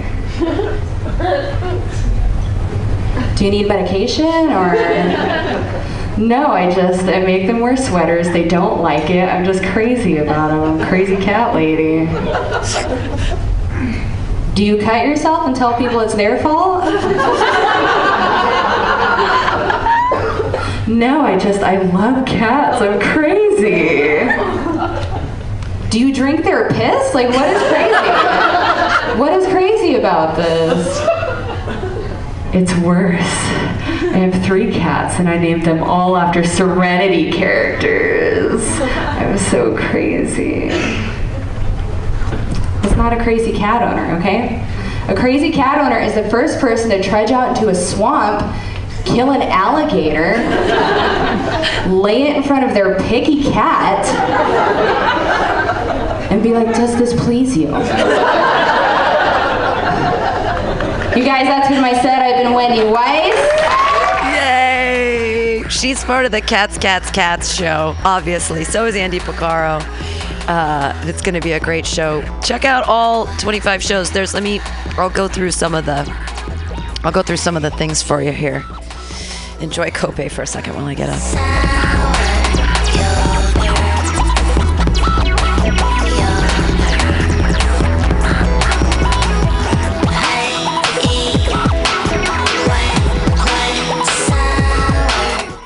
I gotta tell you, I'm so excited for the comedians that are coming to this festival. They're so funny and so great. Uh, it starts on Thursday, March 1st. Uh, there's a locals only show, which is uh, just people from San Francisco. Great people Clay Newman, uh, Allison Hooker, Kevin Monroe, Marty on that. Uh, Politics are funny. I'm not. So I have two I'm not white shows because we had a bunch of people POCs and they all wanted to be on the People of Color show, so I made two of them. So there's the first one on Thursday night called Politics Are Funny. I'm not white, hoping they'll get into a political spin. Eight o'clock, girls, only girls allowed. It's gonna be an all female uh, review. And then 9 to 11, Spark presents Weed is Legal. It's a two hour special. Uh, we're going to be having a great time here with a bunch of comics, a two hour show celebrating weed and Spark. Uh, they are one of our sponsors. We have great sponsors uh, Spark, Bender's Barn Grill, Subliminal SF, Rainbow Grocery, Green Army Cosmetics, Tim'sTesseract.com, and Asiento are our sponsors. On Friday, March 2nd, we've got 6 p.m. Newbies, less than two years of comedy, all new comedians. 7 o'clock, Millennials versus Gen Xers, the youth versus the aged.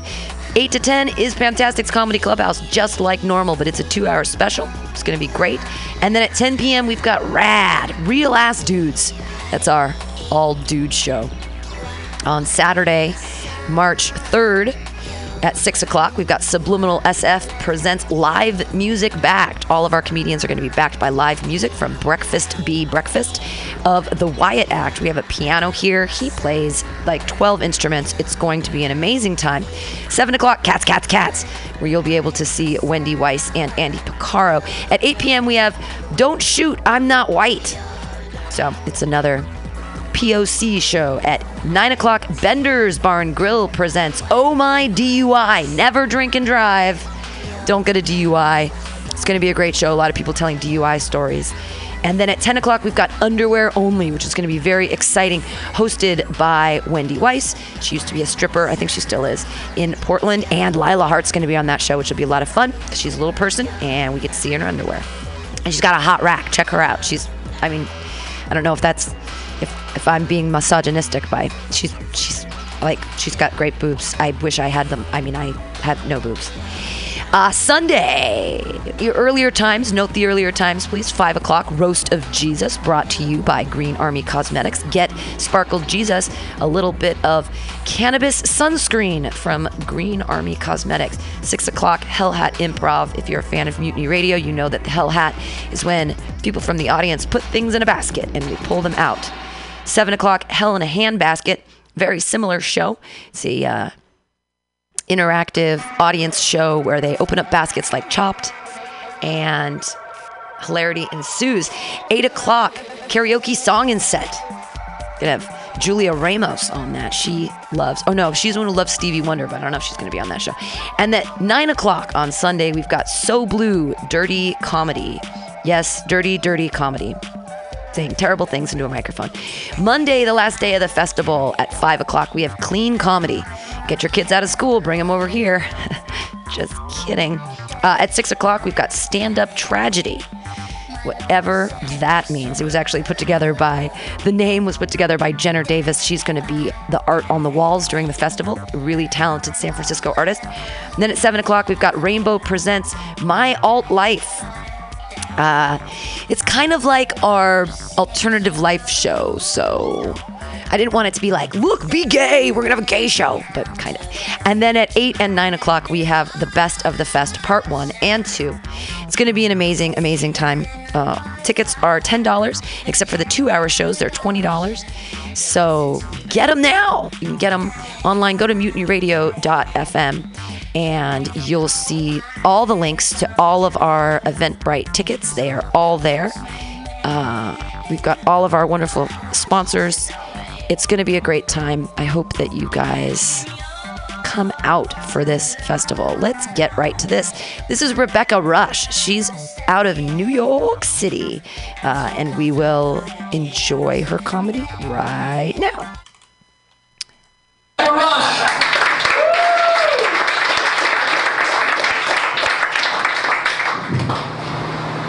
Hello. You guys are an excellent crowd. Give it up for yourselves.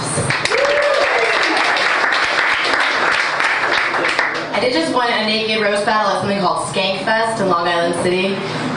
Can you imagine being backstage for that? It looked like the world's saddest sex party. It's good to be in New York. I used to be a stay-at-home mom in South Beach, right out of college. I married a man twice my age. That's the law there. Uh, and I did not have a kid, but I raised a beautiful cocaine problem. and they cost the same amount. Mine doesn't bother me anymore. So because I didn't have any kids, my pussy is still so tight. But when I pick my nose, it's like throwing a hot dog down the hallway. I've been doing a lot of traveling this year. I got to go back to Vegas. Who loves Vegas? Hated Vegas the first time I went. The second time I loved it. Because Vegas is like, ugh, we're gross. And I love self-awareness. the first time I went, I hated it so much. I went with my husband. And I, looking back, I think it's because I had a really bad case of dry pussy at the time. You can't bring a dry pussy to the desert. You will turn into a pillar of salt. that is in the Bible. I had such a dry pussy, like a cat's tongue. Do you understand? Like a cheese grater, just like shredding my panties. I, oh my god, I love you. I had such a dry pussy that I went to the doctor. And it turned out that I just needed to get divorced. I'm like the Bellagio fountain now.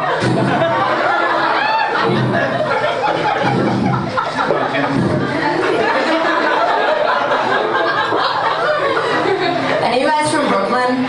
Yeah. Yeah. Oh, so glad. Brooklyn used to be cool, right? Now it's like, it's just a bunch of idiots walking around like their beards are full of secrets. I know your secret, sir. It's that your dad pays your rent. And I was a nanny in Brooklyn for one month last year. It was the worst. I got there and I walked in and the woman's like, this is my daughter. Uh, she's dairy free, gluten free, nut free, nitrate free, soy free, screen free. That's not even a food. And her daughter was not allergic to any of these things. Her mother was just preparing her to be annoying in restaurants. And when I got there, the kid, when I got there, she was peeing like naked in a tutu in the backyard. The kid, not the mother. She was like, I just tell her to pee like a fairy. I'm like, That's what I do when I'm wasted. But then I figured it out. I'm like, oh, she's just getting her ready for Burning Man. Um,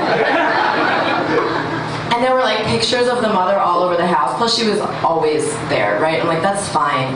My parents don't trust me either. She was there the whole time. She's like, oh, do you see that picture? That's like me in Costa Rica. I'm doing ayahuasca with a shaman named Mackenzie. that one? I'm like, I didn't ask, bitch. Uh, that's me in India. Just ruining yoga with other white women. Just like ruining yoga so hard, I don't even fart anymore. I just released Sacred Wind now. And if I stop screen free, right? Let's get back to that. That means she's not allowed to watch a movie, use an iPad, use a phone. She's four years old. She should have all these things. Uh, but she just had a rotating cast of nannies to be like a living iPad. And if I stopped paying attention to this kid for one second, she would run to her mother, and her mother would come out of her office. And she'd be like, listen, listen, raising a toddler is about presents. And then she would disappear. Gone. Didn't see her again. Uh, and every week that I was there, this woman was like more dressed up. And I'm like, bitch, you Venmo me when you feel like it. You win. You know what I mean? Like, why are you wearing a Chanel bag? You're not going anywhere. Plus, like, I don't want your Chanel bag. I've been to rehab. I'm like, my priorities are in order now. I'm in your medicine cabinet looking for your Xanax. right? So I can balance out the Adderall. I need to stay present. The last day that I was there, last day, four years old, I stopped paying attention to this kid. I had a good Facebook post, you understand. Uh, she ran for her mother, and her mother comes out of her, and she's like, Mommy, Mommy, Mommy, I want boobies. Four years old, I want boobies now.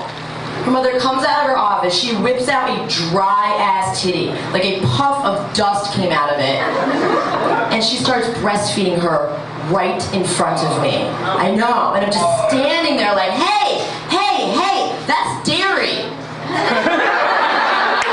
Thank you very much, Rebecca Rush. Rebecca Rush.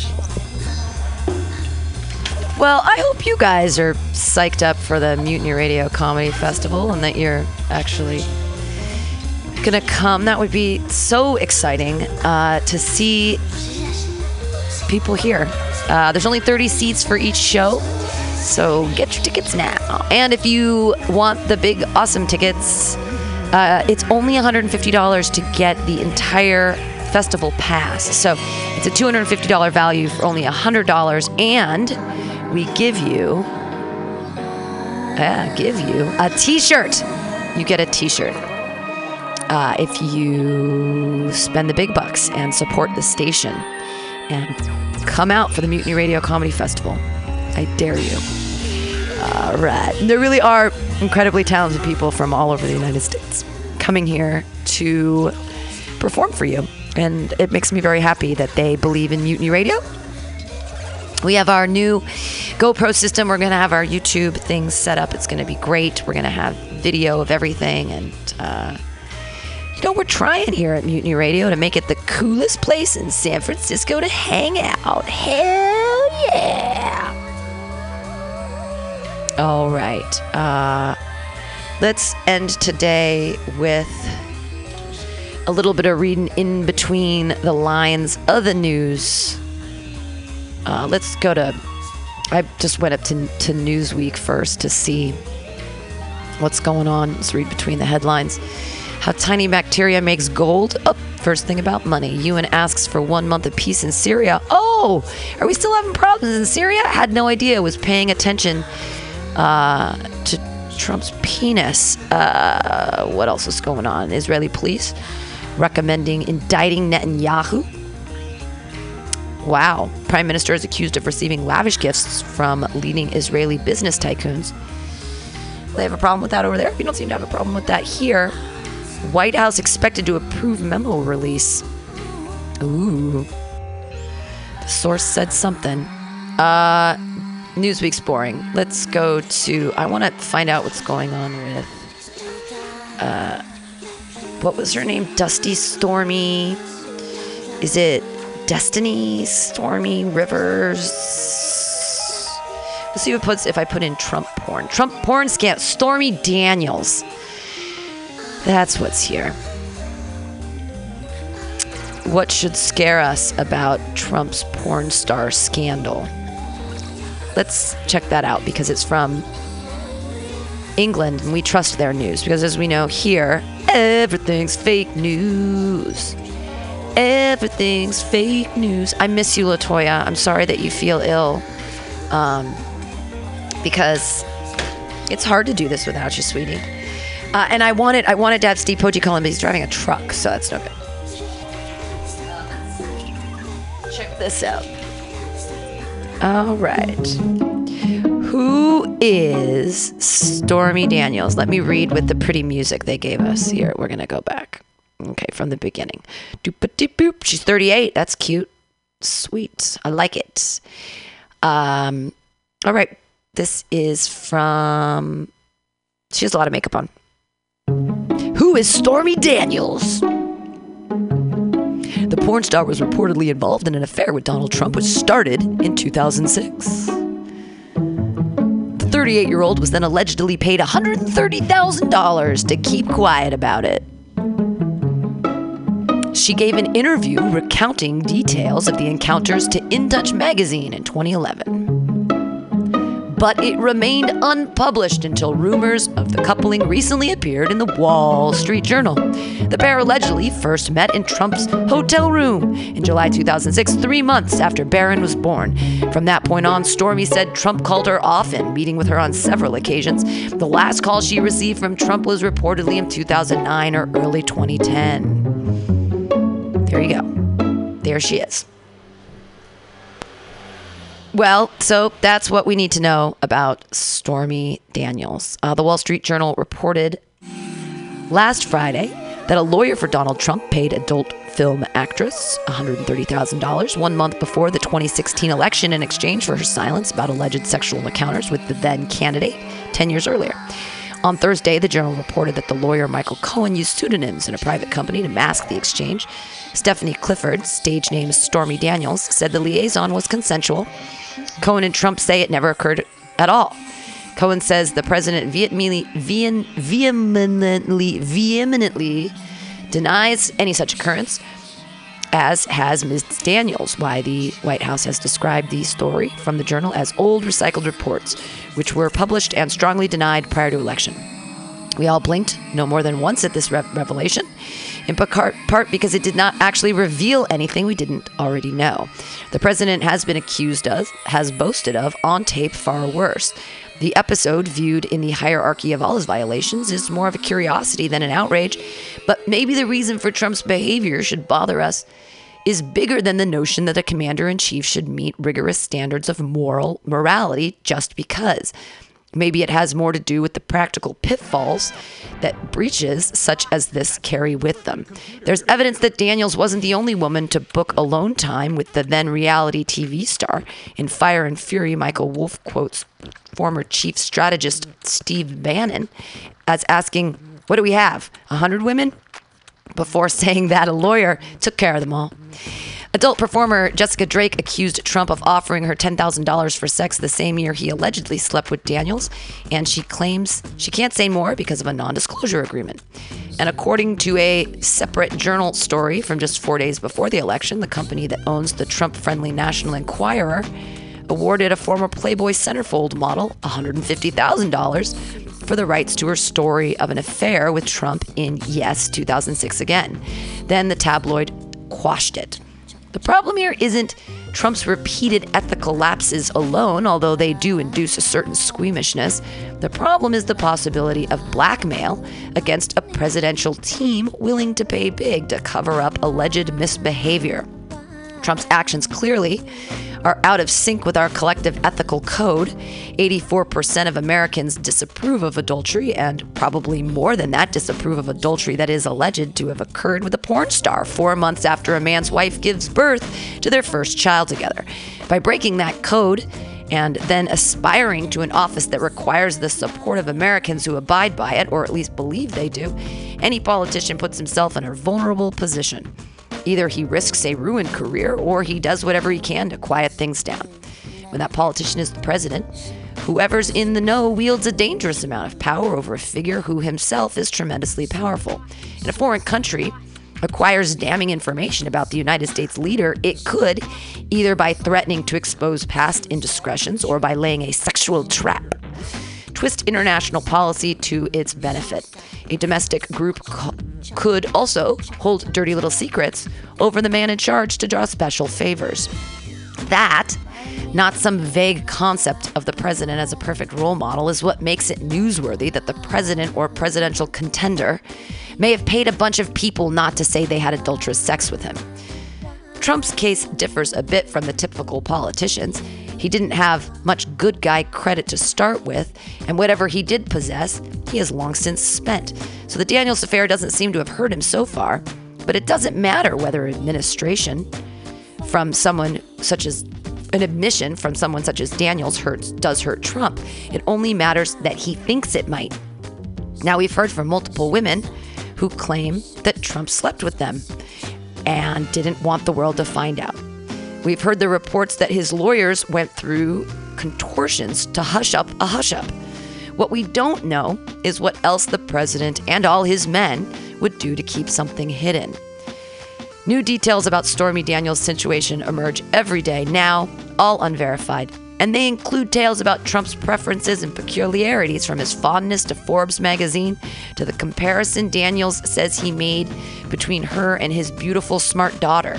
The salaciousness entertains us and it repulses us too, but it's the secrecy that should scare us. Yeah, secrecy. Right? I mean, well, we have so much secrecy in our government at this point. What is real? You know, there's a great picture here. Um, Meghan McCain, I was going to ask Stormy Daniels to apologize to Melania.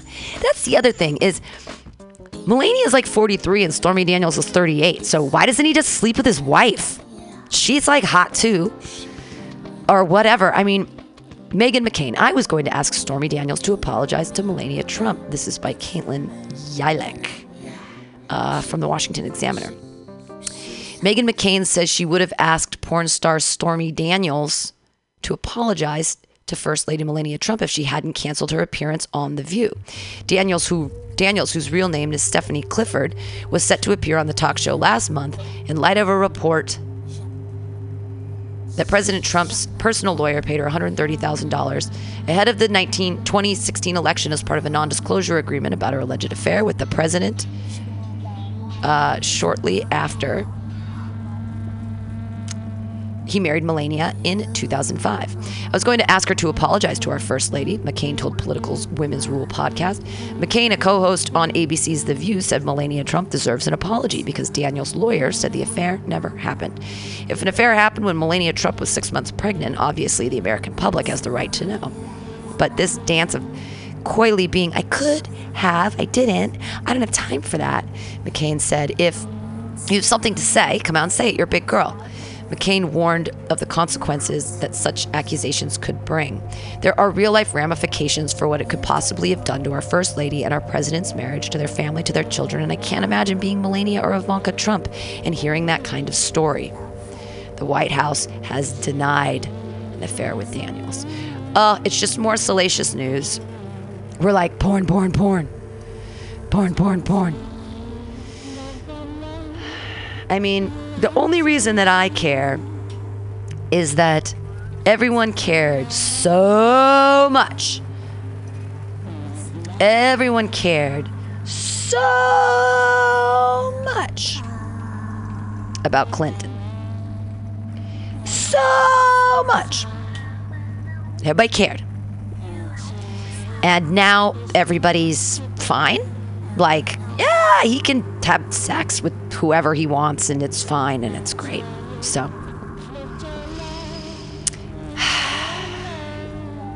I'm just so upset with the world right now. Comes to the Mutiny Radio Comedy Festival. We'll tell you jokes and you won't even have to think about it.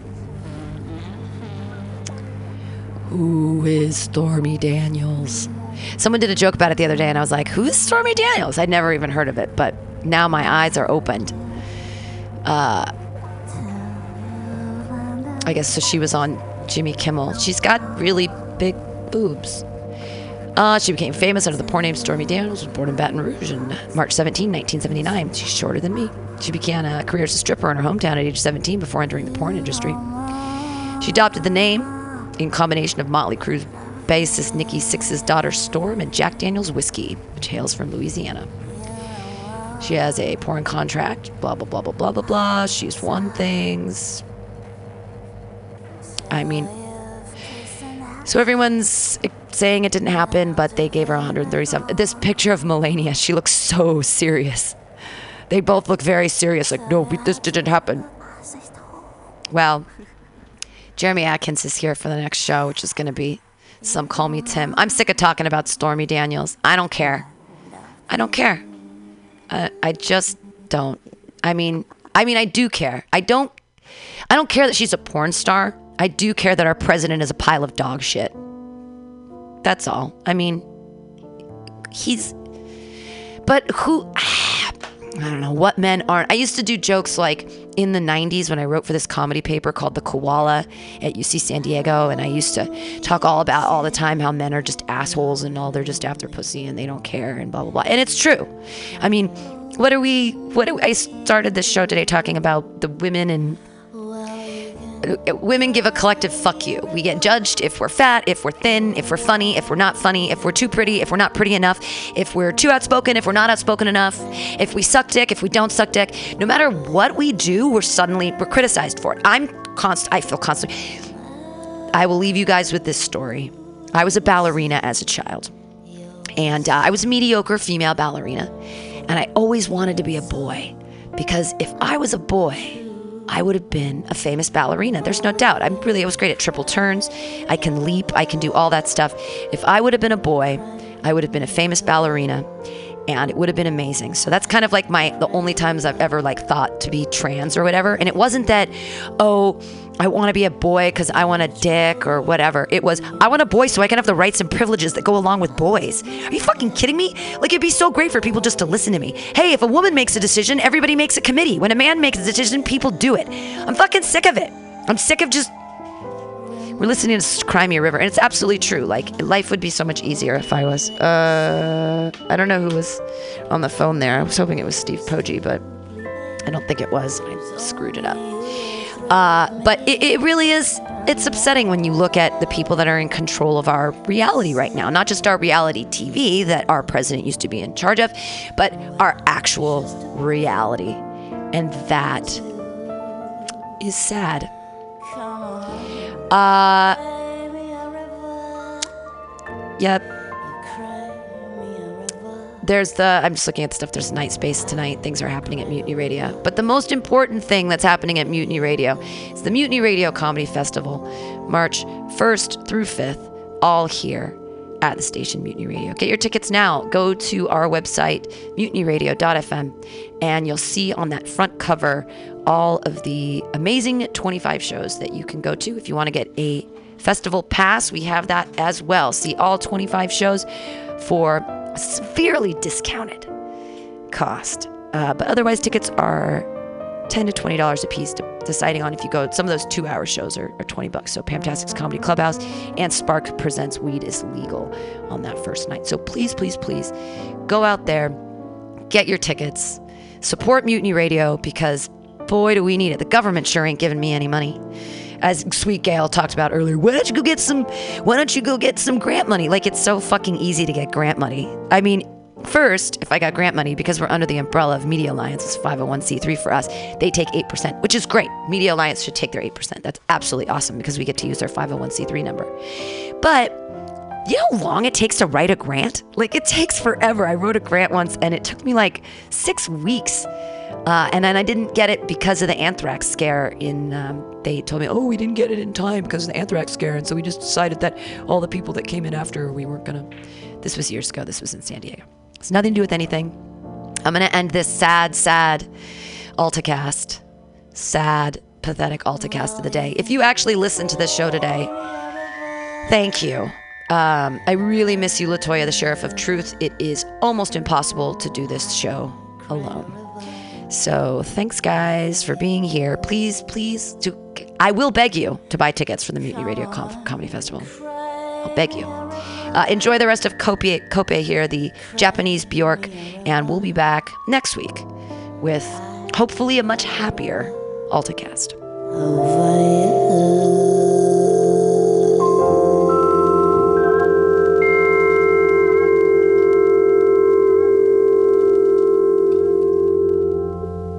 Tired of swimming through a sea of podcasts? Are ye on a raft without a paddle?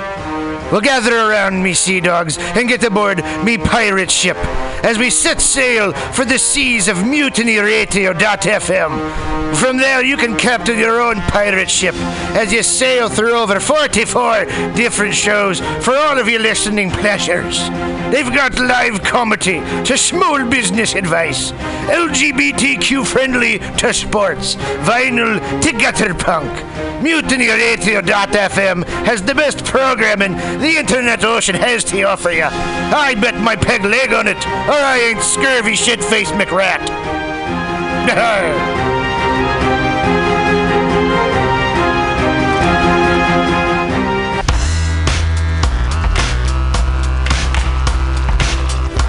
Hey, everybody.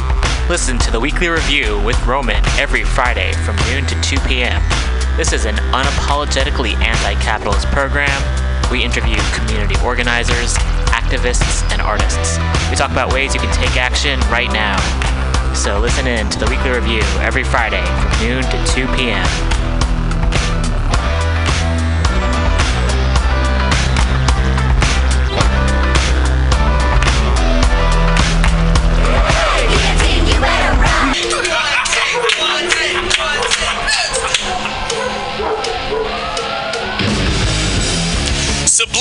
SF brings you visual and auditory mind control. For the best graphic design, physical merchandise, and live music promotion, go to www.subliminalsf.com and check out their hilarious t shirts and super cool bands at clubs and bars all over the Bay Area. Subliminal SF creates amazing flyers, posters, and design for every need. So go now to www.subliminalsf.com and experience what this wonderful local business has to offer. Run!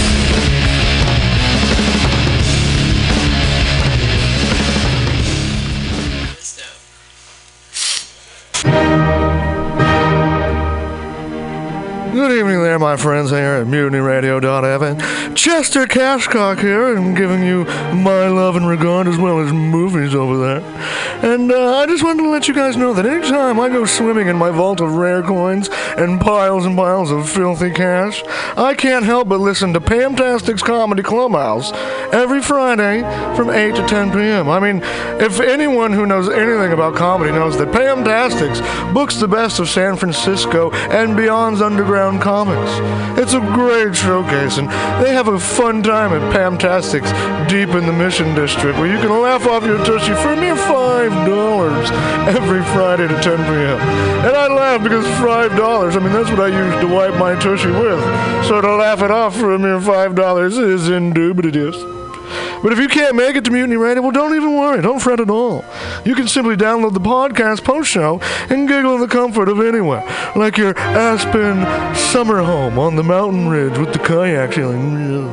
So all you got to do is just go to podcastics.pcrcollective.org slash comedy clubhouse, or you can listen live every Friday from 8 to 10 p.m. as your host Pam Benjamin brings you the best comedy from San Francisco and beyond the universe. And what's better than the universe? It's a cash cock, honey. Yeah.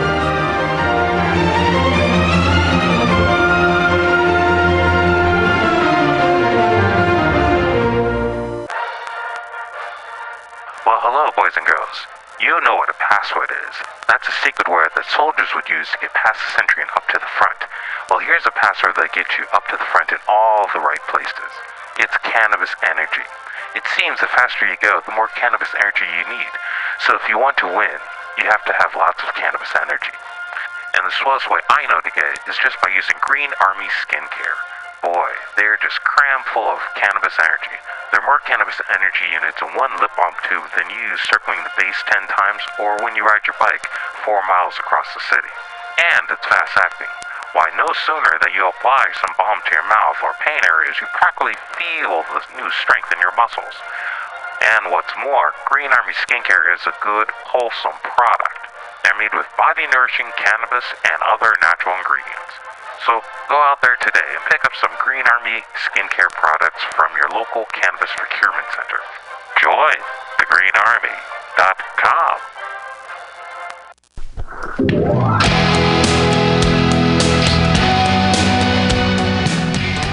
Hey, ladies and gentlemen, we'd like to invite you down to Bender's Bar and Grill in the heart of the Mission District in San Francisco at 806 South Van Ness. Uh, we've got great food by our kitchen counter offer burgers, tater tots, tachos, corn dogs, all sorts of good stuff like that. They're open from opening until 11 p.m. most days of the week, except Saturday. Uh, every Saturday night, we've got live rock and roll, some of the best local bands in San Francisco and touring acts as well. Come on down, 10 p.m. Rock and roll, only night of the week. We have a $5 cover charge, always five bucks for live rock and roll. We're open from 4 p.m. until 2 a.m. Monday through Thursday, Friday, Saturday, Sunday, 2 to 2.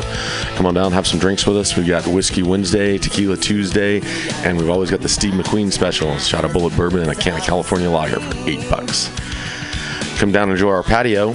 It's open uh, in the afternoon, not really in the evening, but a lot of good folks hanging out back there. Come on down, give us a shot, drop by the bar, make some friends.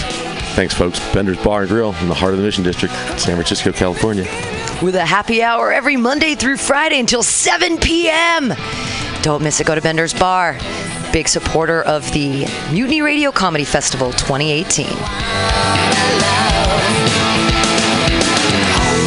Oh yeah, it goes down. Come smoke with your boy. Grinder. Spark is San Francisco's premier cannabis dispensary with a focus on serving and educating patients for seven years. Spark is dedicated to creating the best in store experience with its extensive menu, friendly staff, and one of the few cannabis vape lounges in San Francisco. Spark welcomes you to visit its two great locations as a medical patient or for recreational adult use in 2018.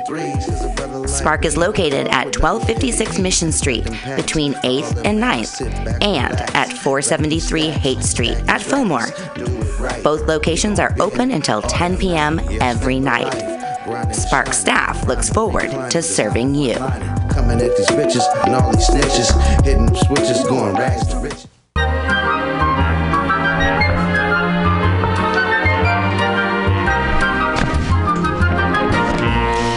Rainbow Grocery, a worker owned and operated food cooperative located at 1745 Folsom Street in the Mission District of San Francisco. Let's hear what locals have to say about Rainbow Grocery. Their bulk section is dope AF. I love their their variety of cheese and home decor items, uh, and this of unique items that you can't find anywhere else. Their cheese section is insane. I love Rainbow Grocery because it's the number one grocery store to shop at when you're having a potluck and need to fulfill everyone's dietary needs. They don't have meat.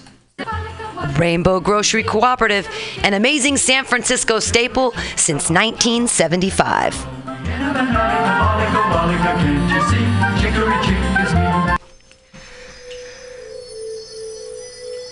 For all your space chicken sci fi comedy non political humor needs, go to timstesseract.com. Read fiction about the future of San Francisco after the water wars of 2121 in Jane 6. Ask a Jedi for important life hacks.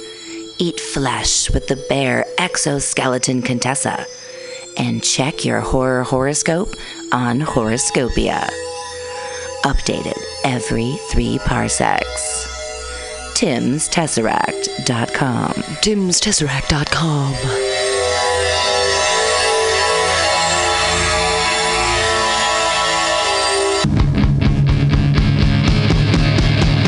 want to be a comic? It's not as easy as we make it look, but that's because Mutiny Radio has eight hours a week of open mic stage time for all your comedy workout needs.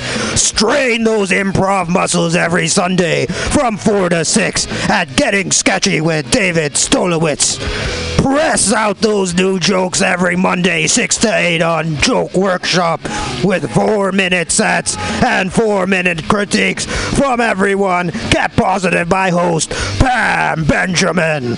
Pump those dick jokes every Thursday, 7 to 9 with True Hustle Thursdays. Hashtag THC. That's hashtag THC. D. You want more open mics?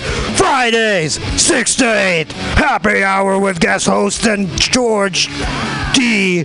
Smith. Pew, pew, pew. Four open mics every week at Mutiny Radio, brother.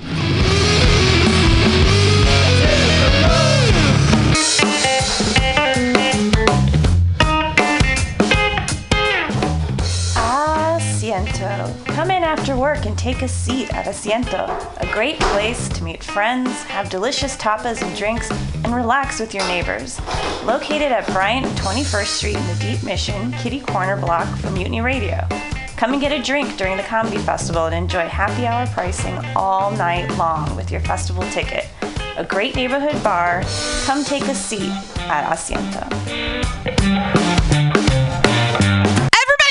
To Mutiny Radio at mutinyradio.fm. It's a great place to listen to crazy things. Big dogs, you gotta fight niggas. You sleep outside in your shit. It's cold.